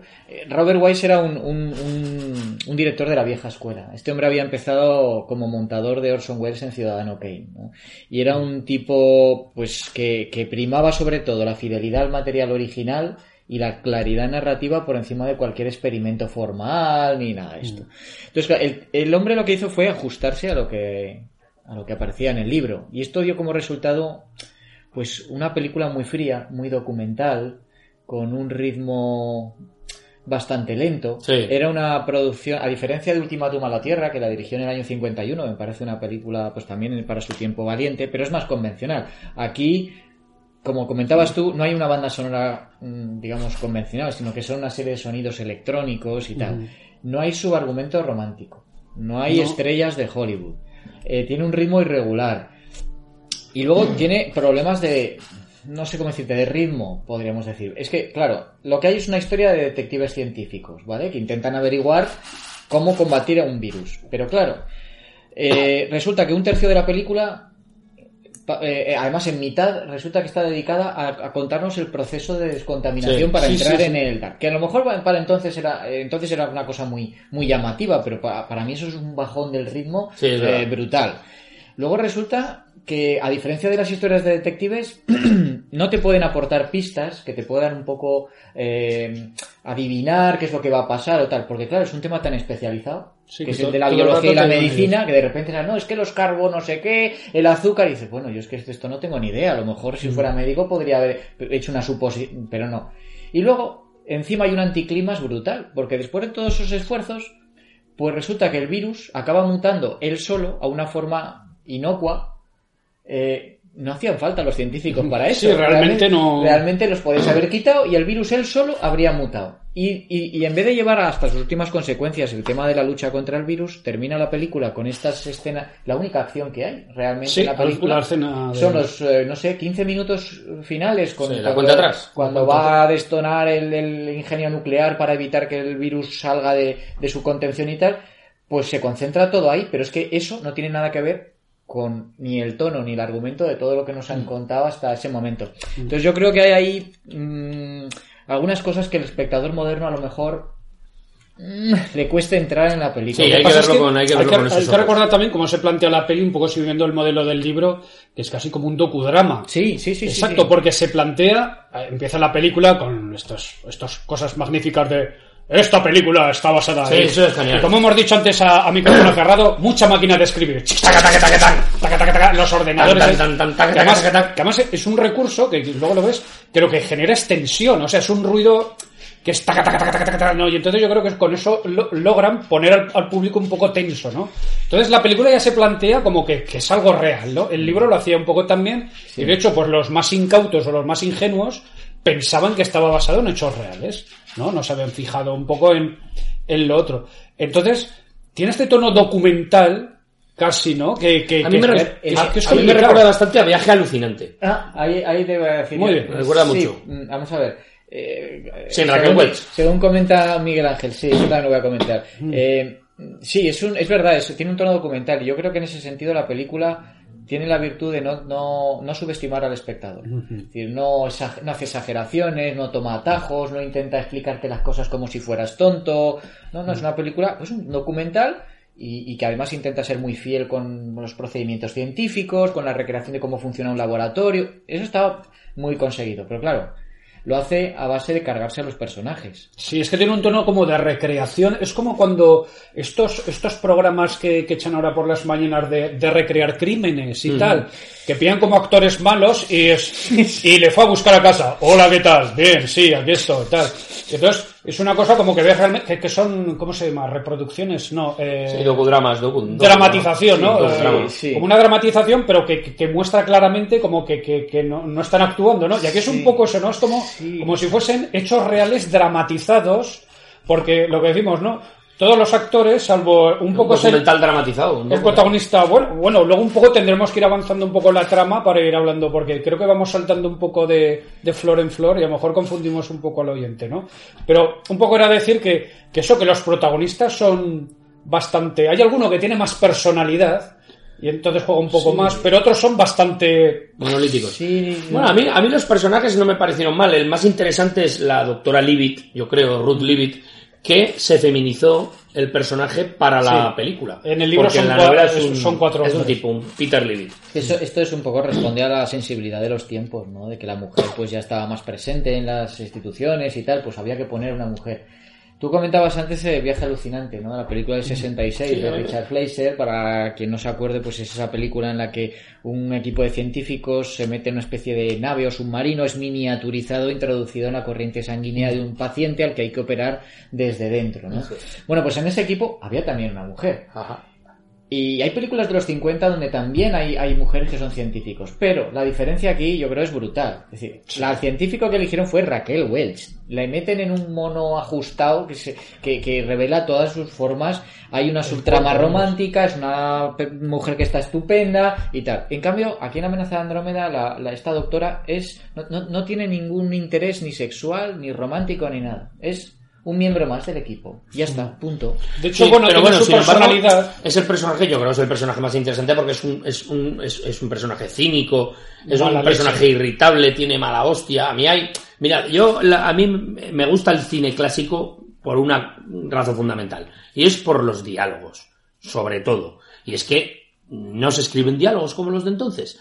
Eh, tú coges al azar cualquier escena de, de esta película y los diálogos son bastante brillantes. Ni, no hay frases dejadas al azar, simplemente, pero no porque sea una obra maestra, porque no lo es, ni mucho menos, sino porque entonces se escribían mejor los diálogos, es así. Hay una escena, y recordad que este personaje, no creo que desvele nada importante, cuando digo que este personaje, la doctora Leavitt, eh, había ocultado es una de las cosas interesantes de que tienen los personajes que, que ocultan algo. Había ocultado que, que, que tenía problemas de epilepsia. De epilepsia. Y las luces rojas parpadeantes le, produ- le producían epile- epilepsia. Por eso al principio de la película, en cuanto cuando reúnen al equipo, mira con antipatía una luz roja parpadeante. Y alguien le dice, ¿qué pasa? ¿No le gustan las luces rojas? Y dice, me recuerda la temporada que estuve trabajando en un burdel.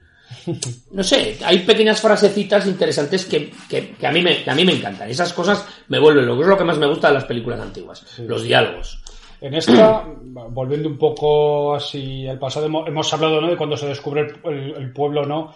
Las escenas inquietantes, ¿no? Que yo creo que en su época sería bastante duro las escenas de los muertos. Las fotos más o menos, sí, pero de niños muertos Sí, también. sí. Mujeres desnudas muertas. Mujeres de unas que... Esto es también de la época. Mira, esto me fijé yo ayer porque, claro, esto de empezar a, a mostrar alguna tetita, podemos Tetas, decir, tetas, ¿no? sí, sí, tetas. Pero ¿quién, quién está desnuda? Una hippie. Porque Sí, sale una tía que lleva un medallón de la paz, de esta con el sí, símbolo sí, de la paz. Una Es, el tópico típico Una de en pelotas. la hippie del pueblo, que la que, la, claro, la que va desnuda y tal, ¿no?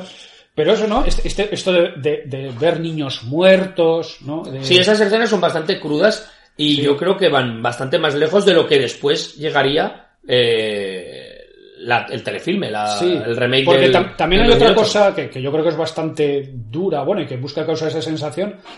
El, el niño, el recién nacido, no deja de llorar en Sí, toda la verdad, película. Y es claro, y es algo, no puedo decir irritante. A ver, el, el- el llanto de un, re- de un recién nacido está diseñado para que te cause angustia. Es su función biológica. Y por eso no, no. Entonces está toda la película llorando, llorando, porque tampoco pueden hacer nada por él. Porque dicen, claro, es que si le doy de comer, a lo mejor le doy algo que lo mata. Ni siquiera pueden No, alimentar. tengo que encontrar primero qué es lo que le está salvando la vida para luego, pues, por ejemplo, claro, alimentarlo, ¿no? Y claro, el niño sufre, sufre toda la película y eso causa profundo malestar también, ¿no? En el espectador.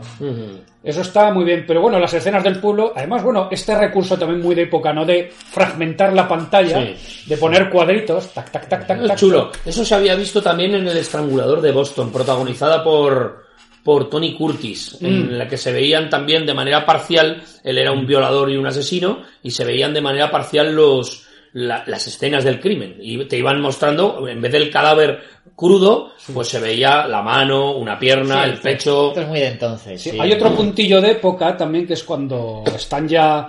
Bueno, recordemos que una vez se recluta el equipo científico, los llevan a unas instalaciones militares secretas.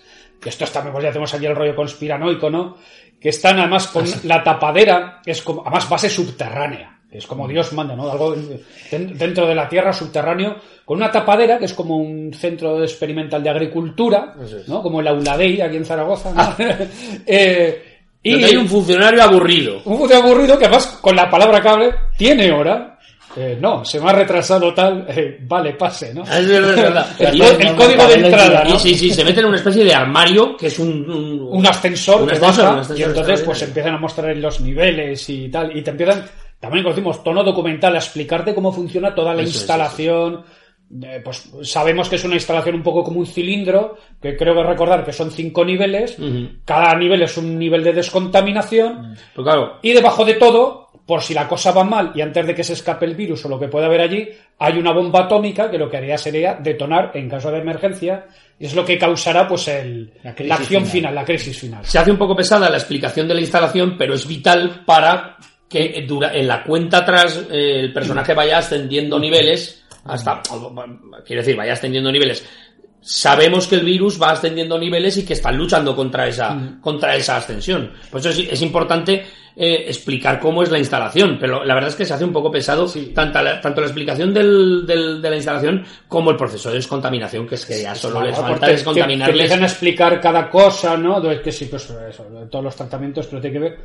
Pero bueno, también ah, me acuerdo que vi otro, otra cosita muy de época, otro detalle, que es cuando hay un momento pues que pasan a su sala de descanso después de hacer su descontaminación, se fragmenta una vez más la pantalla para mostrarnos qué hace cada uno, uno duerme, otro está en vela, y la doctora está meditando. Ah, sí, sí, sí. Está haciendo un om ahí. eh, claro, estamos en la época de la meditación trascendental y de los mantras y de, Muy de los 60, es verdad, es verdad. y, y de, y de todo esto, ¿no? Y, y bueno, recordemos que entonces, una vez pasado todo el proceso de descontaminación, empieza el proceso de búsqueda, de caza y captura de- del organismo, porque no se sabe realmente qué, está, qué, qué causa la- esta, esta enfermedad, que lo que sí ven es que provoca una coagulación muy rápida de todo el flujo de la sangre. Antes hemos mencionado al- algún dato curioso. Eh, por ejemplo, sobre el set, eh, el, el- el- el escenario, ¿no? Lo, lo- lo que son los decorados, perdón, de, de, lo- del labora- de los laboratorios fue de lo más caro. Tengo aquí que costó 300.000 dólares de la época que en su época se consideraba uno de los pues, sets más detallados o escenarios más detallados de la época. Los gráficos, los gráficos son muy graciosos y porque es- esto es proto protoinformática, ¿no? Sí, es, sí. O sea, tenemos tenemos es gracioso gráficos hechos con código ASCII. O sea, que decir, con, con unas manos dibujadas con números, 1, 2, 3, tal.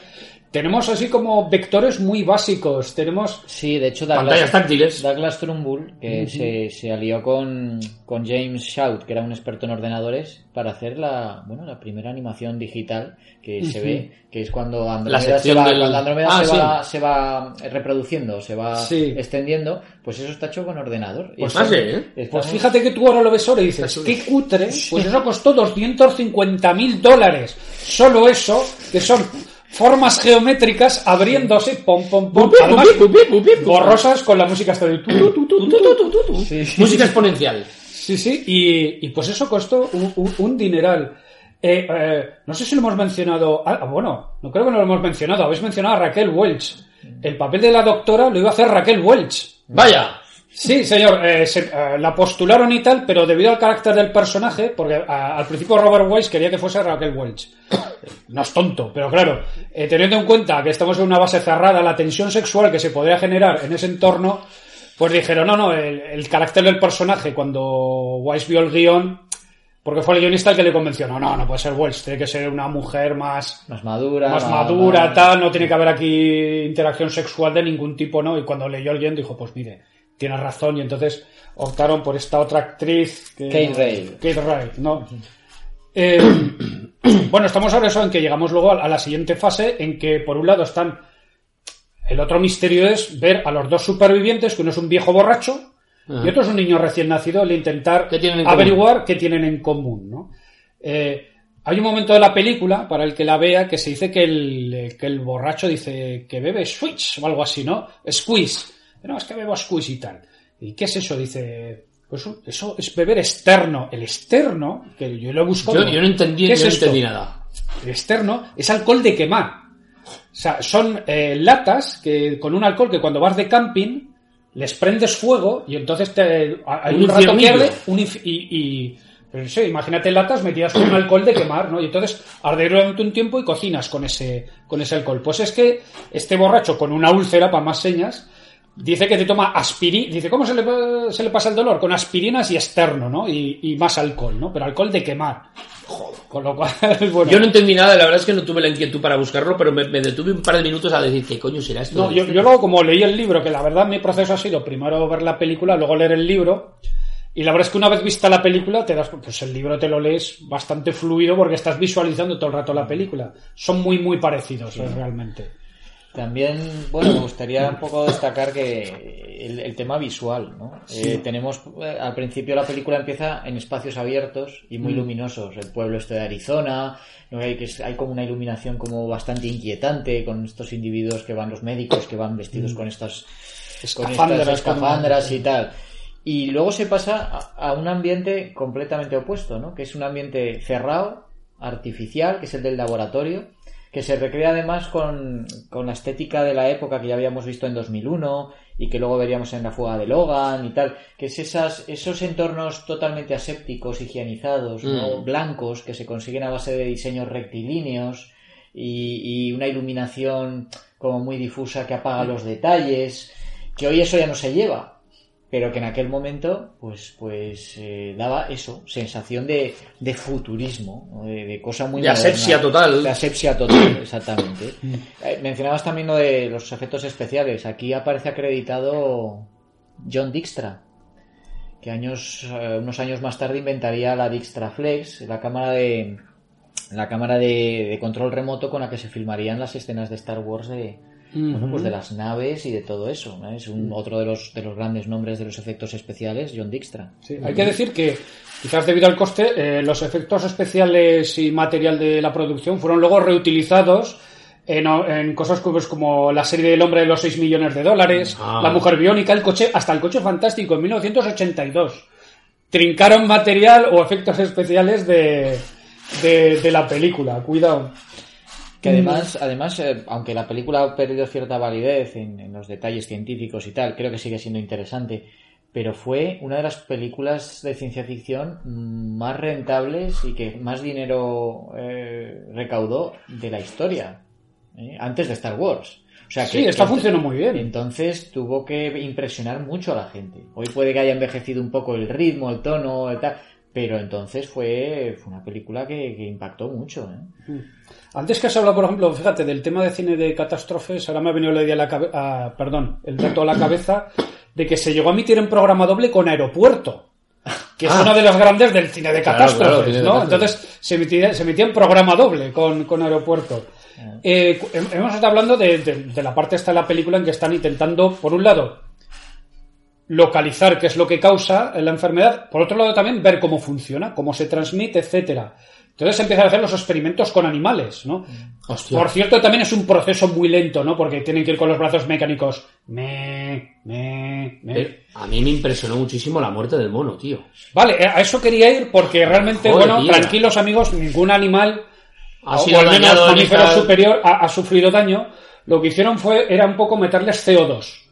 CO2, entonces, Es impresionante. lo- los más o menos los sofocaban hasta que se desmayaban, pero luego inmediatamente, de hecho dicen que hay una escena, esto no lo, no, no lo he verificado, en que se- había un tío detrás preparado para enseguida reanimarlo o meterle oxígeno. Dice que hay en alguna escena que se puede ver la sombra de alguien moviéndose detrás, que era el tío que estaba pendiente del mono, ¿no? Se nota que aquello no fue fácil porque, por ejemplo, hay una escena en la que ellos van probando. Además, es verdad que se hace pesado, pero es- a su, a su vez es interesante. Hay, hay un momento en que van probando, va- tratan de averiguar qué tamaño tiene Andrómeda. Y entonces van poniendo filtros. Un filtro de una micra, de dos Sí. micras, y averiguan que tiene entre una y dos micras porque pasa el tamiz de ese tamaño, afecta al mono y a la rata y se muere. Y hay un momento en que la rata se muere un poco en falso. Digamos que agacha la cabeza y entonces corta. Corta ahí, que parece que se ha muerto. Vamos a dejar que se ha muerto. Pero la muerte del mono es espectacular, tío. Y es que, claro, joder, es que es un mono. Es que nosotros, es que vemos su, el, el comportamiento simio, refleja las emociones totalmente.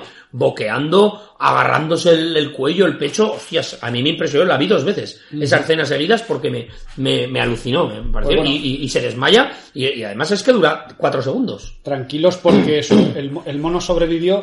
Creo que por aquel entonces alguna vez vi algún tipo de documental sobre esto que hablaban de, bueno, como un poco el tema de, podemos decir, de los derechos de los animales o el cuidado de los animales empezó a entrar en Hollywood y había una asociación que se preocupaba en controlar, eso ya debía existir por aquella época, en controlar que a los animales, porque en tiempos de los antiguos western debían reventar caballos, bueno, en Ben-Hur y cosas así, no sé, vamos, que tienen que ir por barrancos y van por barrancos, o sea, eran bestias como, como Eh, ellos solos. Sabéis que la película Holocausto Caníbal, Ruggero Deodato, el, el- el director, fue procesado.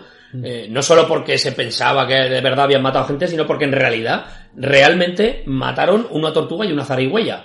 Pero la- a la zarigüeya la empalan con un palo delante de la cámara, así. Y la tortuga la decapitan y la parten en dos delante de la cámara. Eso es así. Sí, sí, que haciendo un poco el, el bestia. El burro. Eh, bueno, no sé qué más cositas tenemos por aquí. Quizá podemos pasar a 2008, ¿no?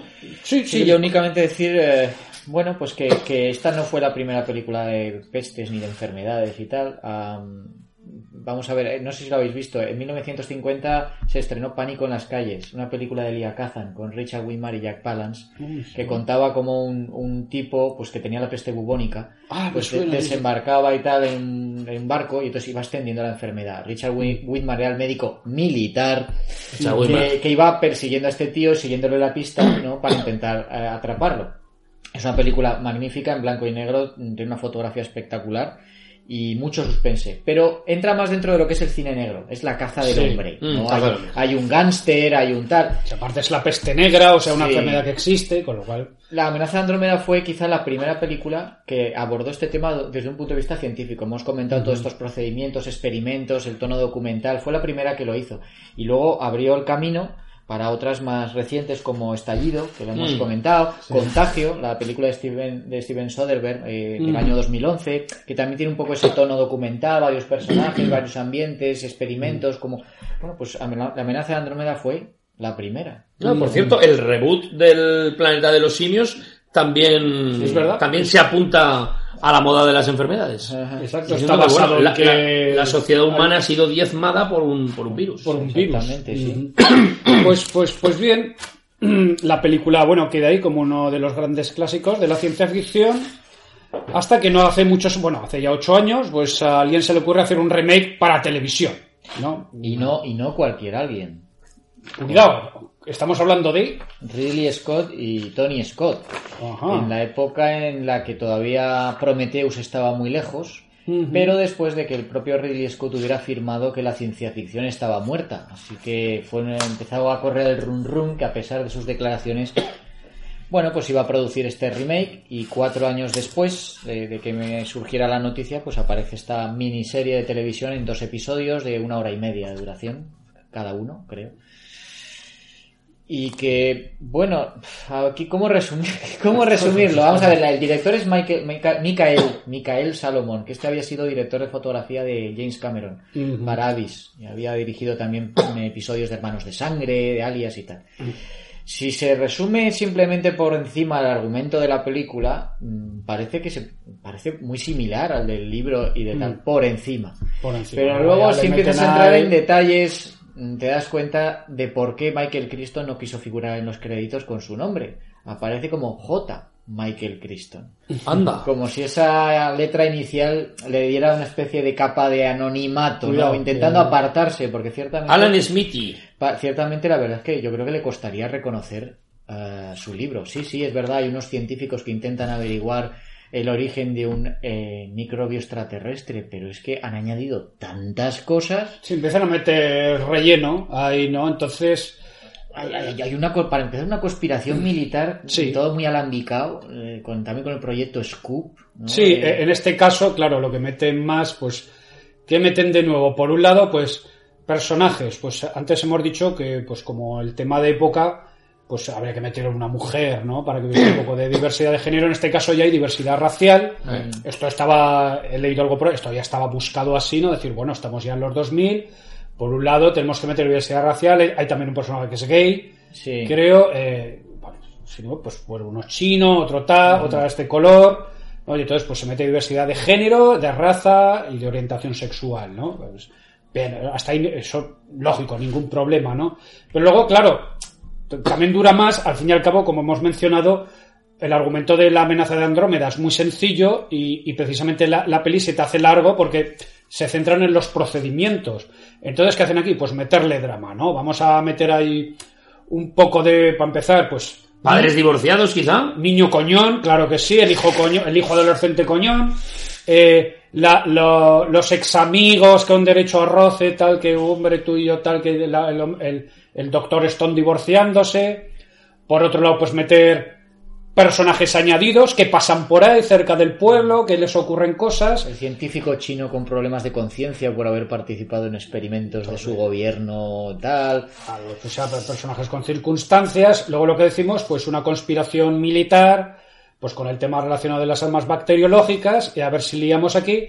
Y bueno, a mí lo que más me llamó la atención es que tiene que aparecer el presidente de los Estados Unidos Hombre, claro. a salvar el día, porque además es- esta imagen idealizada de tío perfecto, honesto, de, hay un momento que es, hay un momento que El es personaje es patético. es totalmente absurdo. O sea, es cuando, a ver, porque es, es que es de lógica, además decir, hay un momento en que son- Andrómeda se está extendiendo, ¿no? A- al contrario que en la película, aquí el virus corre, ¿no? Y se va extendiendo por territorio. Por, por, por eh, causa de las aves carroñeras, ¿no? No, va, va por tierra, se ve que avanza, que va mutando y que va como una mancha casi matándolo todo a su paso, ¿no? Entonces, hay un momento que dicen, señor presidente, va hacia Los Ángeles. Su mujer está en Los Ángeles, quiere que la, la vamos a evacuar.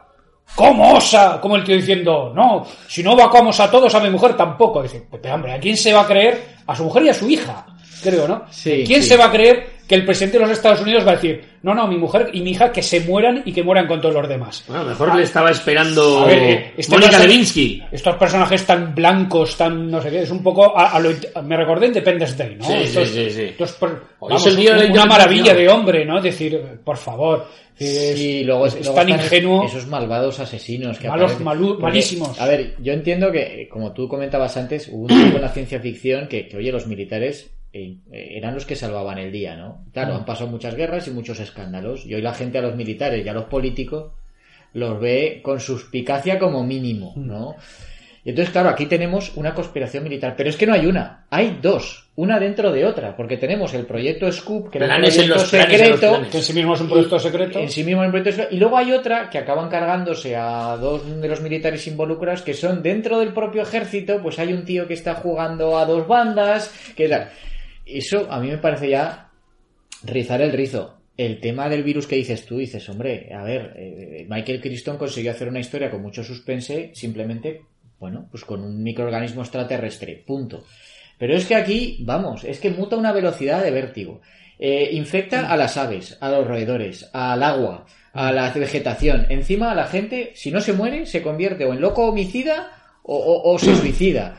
Y, y dices, bueno, es que al final es un supervirus de una categoría que dices, es que no me creo que lo podáis matar de- de- así, echando un gas y, y Sí, ya que está. lo matan con otro microorganismo, por así Sí, decirlo. pero, pero es que han creado una super, un Sí, super monstruo que dices, bueno, no, mira, ya, ah, mira, ya está, ya lo tenemos, ala, se acabó. No, no me resulta creíble. Y luego, para colmo, eh, está el asunto del origen del virus. Sí, ahí lo rizan. Porque ya, bueno, aquí dice, eh, eh, en Andrómeda, como comentábamos, era simplemente un satélite orbital pues que había captado una forma de vida y la había traído, punto. Pero es que aquí empiezan a introducir conceptos de física avanzada que para el que no esté familiarizado con eso, yo creo que se tiene que despistar muchísimo. Se abre un agujero de Están gusano. agujeros de gusano, Ah, sí. viajes temporales, nanotecnología, mensajes del futuro en código ASCII introducidos a nivel molecular. Joder, bueno, es que ya es una cosa mm, totalmente bizarra. ¿no? Un mal guion. Si es que es así. Malos diálogos. No, Hay- empiezan hay- a meter ahí morralla y... Hay otras cosas también muy de su tiempo. El, el personaje, que a mí me parece un tipo muy irritante, el, pe- el personaje del periodista, ¿no? El, el Jack Ah, Nash sí, este, que también tiene su historia porque es un adicto en, en, eh, rehabilitación. Sí, sí, y No, tal. mano, tal, sí. Y, y, bueno, pues el tema de los periodistas empotrados en el ejército, pues empezó a verse en la guerra del Golfo. Esto también es un poco. hay también un asalto de unos eh, ecoterroristas a una plataforma petrolífera. Están lo de los respiraderos submarinos, que se supone que al final se averigua que es la fuente, bueno, la solución para el virus.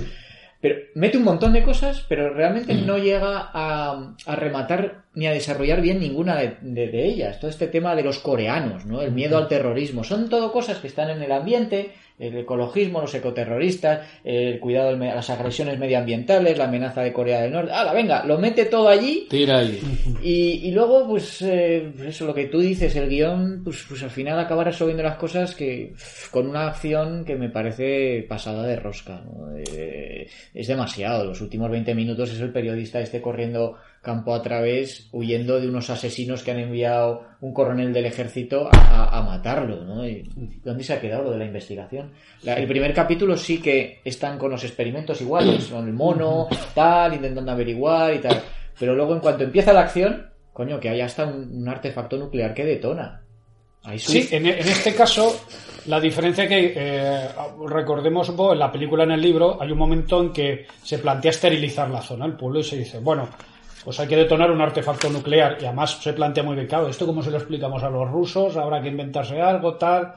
tal. La cuestión es que esa decisión se retrasa, afortunadamente, porque Andrómeda eh, se alimenta de, energía y entonces, pues una bomba nuclear pues lo, lo inflaría, podemos decir, al virus, ¿no? Y causaría, además, luego descubren que 100.000 mutaciones. La diferencia en la serie es que la bomba atómica llega a detonar. Y entonces cuando ya el virus se sale de madre y... Sí, claro, pero, pero eh, entre eso y, y- y toda la acción que hay, no sé, me parece que está demasiado acelerado. Yo entiendo que, que los hermanos Scott tuvieron buen criterio de decir, hay cosas que hay que actualizar. Hoy, hoy día la- el público contemporáneo es mucho más emocional, necesita un ritmo más rápido. Sí, no, puede- sí. no puedes dejar toda la acción para los últimos 15 minutos de la película. Pero en este caso creo que se pasaron de rosca. Creo que hay demasiado.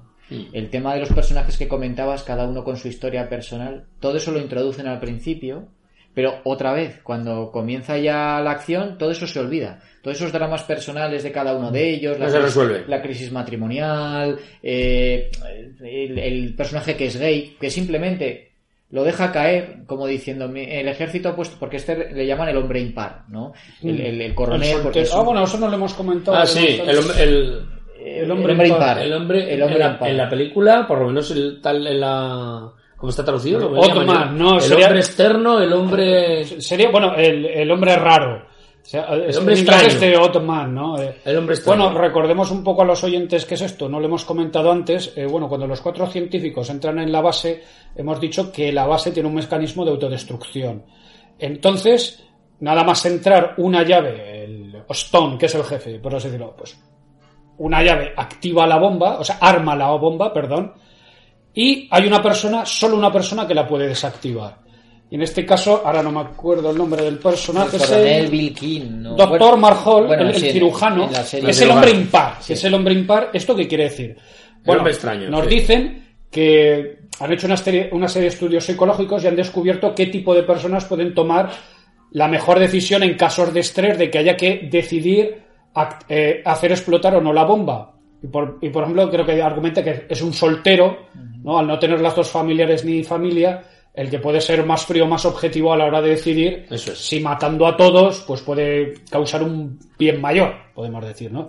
Y entonces eso va a dar luego al tema de que, pues la, la acción final, ¿no? De, de este personaje intentando desactivar la bomba. Bueno, y además le añade, le añade al- al- a los personajes, y concretamente a este personaje, le añade tensión, porque él eh, está continuamente pensando, hostia, él, él lleva la llave, La es, llave, la es llave, una llave ¿dónde tengo física que la llave? llave la lleva colgada del cuello. Una noche se despierta, la busca, no la encuentra y es que la tenía girada. Y está continuamente dándose cuenta mm, de que, claro, eh, no en todos los niveles hay, digamos, eh, el, el- el- el agujero para meter la llave. Y siempre y le dicen, usted no puede estar nunca lejos de una estación Sí, eh, sí. desde donde pueda mm, desconectar la bomba. Eso es gracioso porque está medio a hacer. ¿eh? Claro, Después claro. las estaciones, como no, es que esto todavía está por terminar. pero la bomba crea- funciona Pero la bomba funciona. Y ¿no? eso crea una cierta tensión con el resto de personajes. Mira a ver dónde te mueves. En fin. Sí, lo que en, en- en la miniserie es un coronel del ejército bastante estirado y bastante desagradable, el, Sí. el hombre impar. Pero claro, el tema de que es gay o no gay, lo único que sirve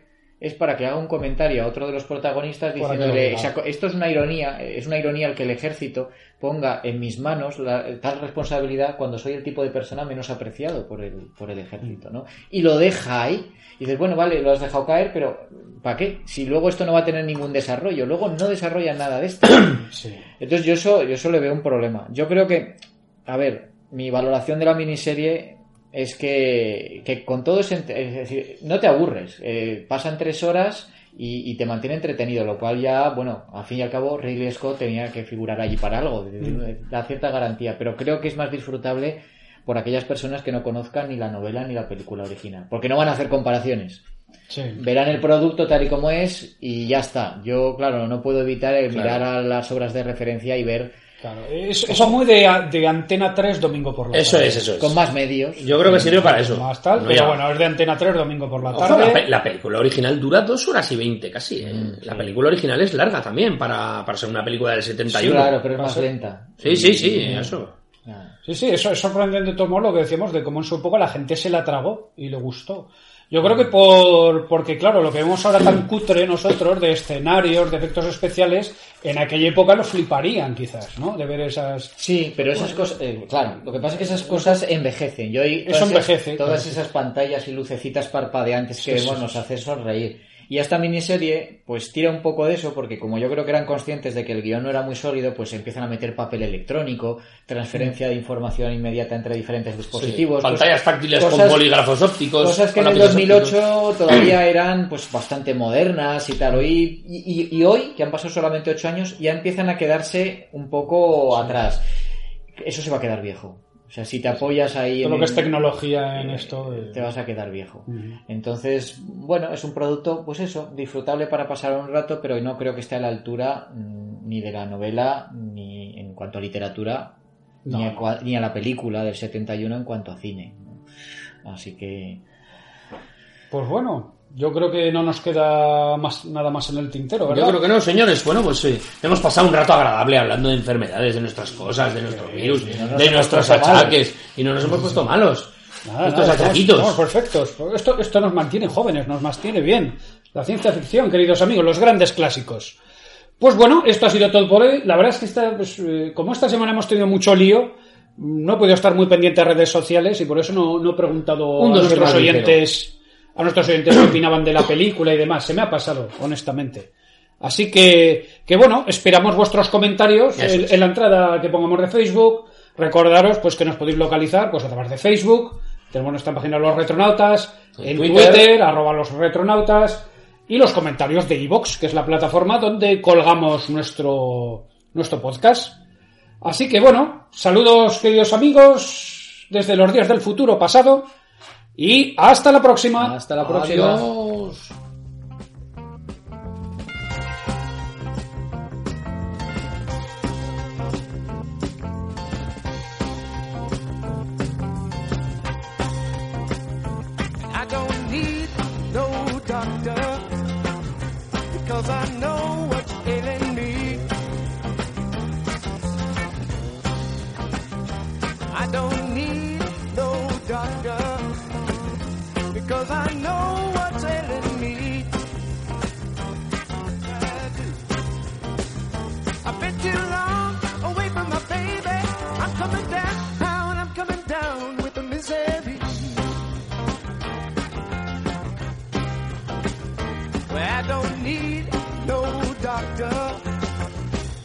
Prescription to be filled.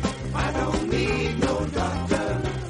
I don't need no doctor. I don't need no doctor, Lord, for prescription to be filled. I don't need no doctor. I don't. I don't need no doctor. Oh, only my baby's arms could take away these chills.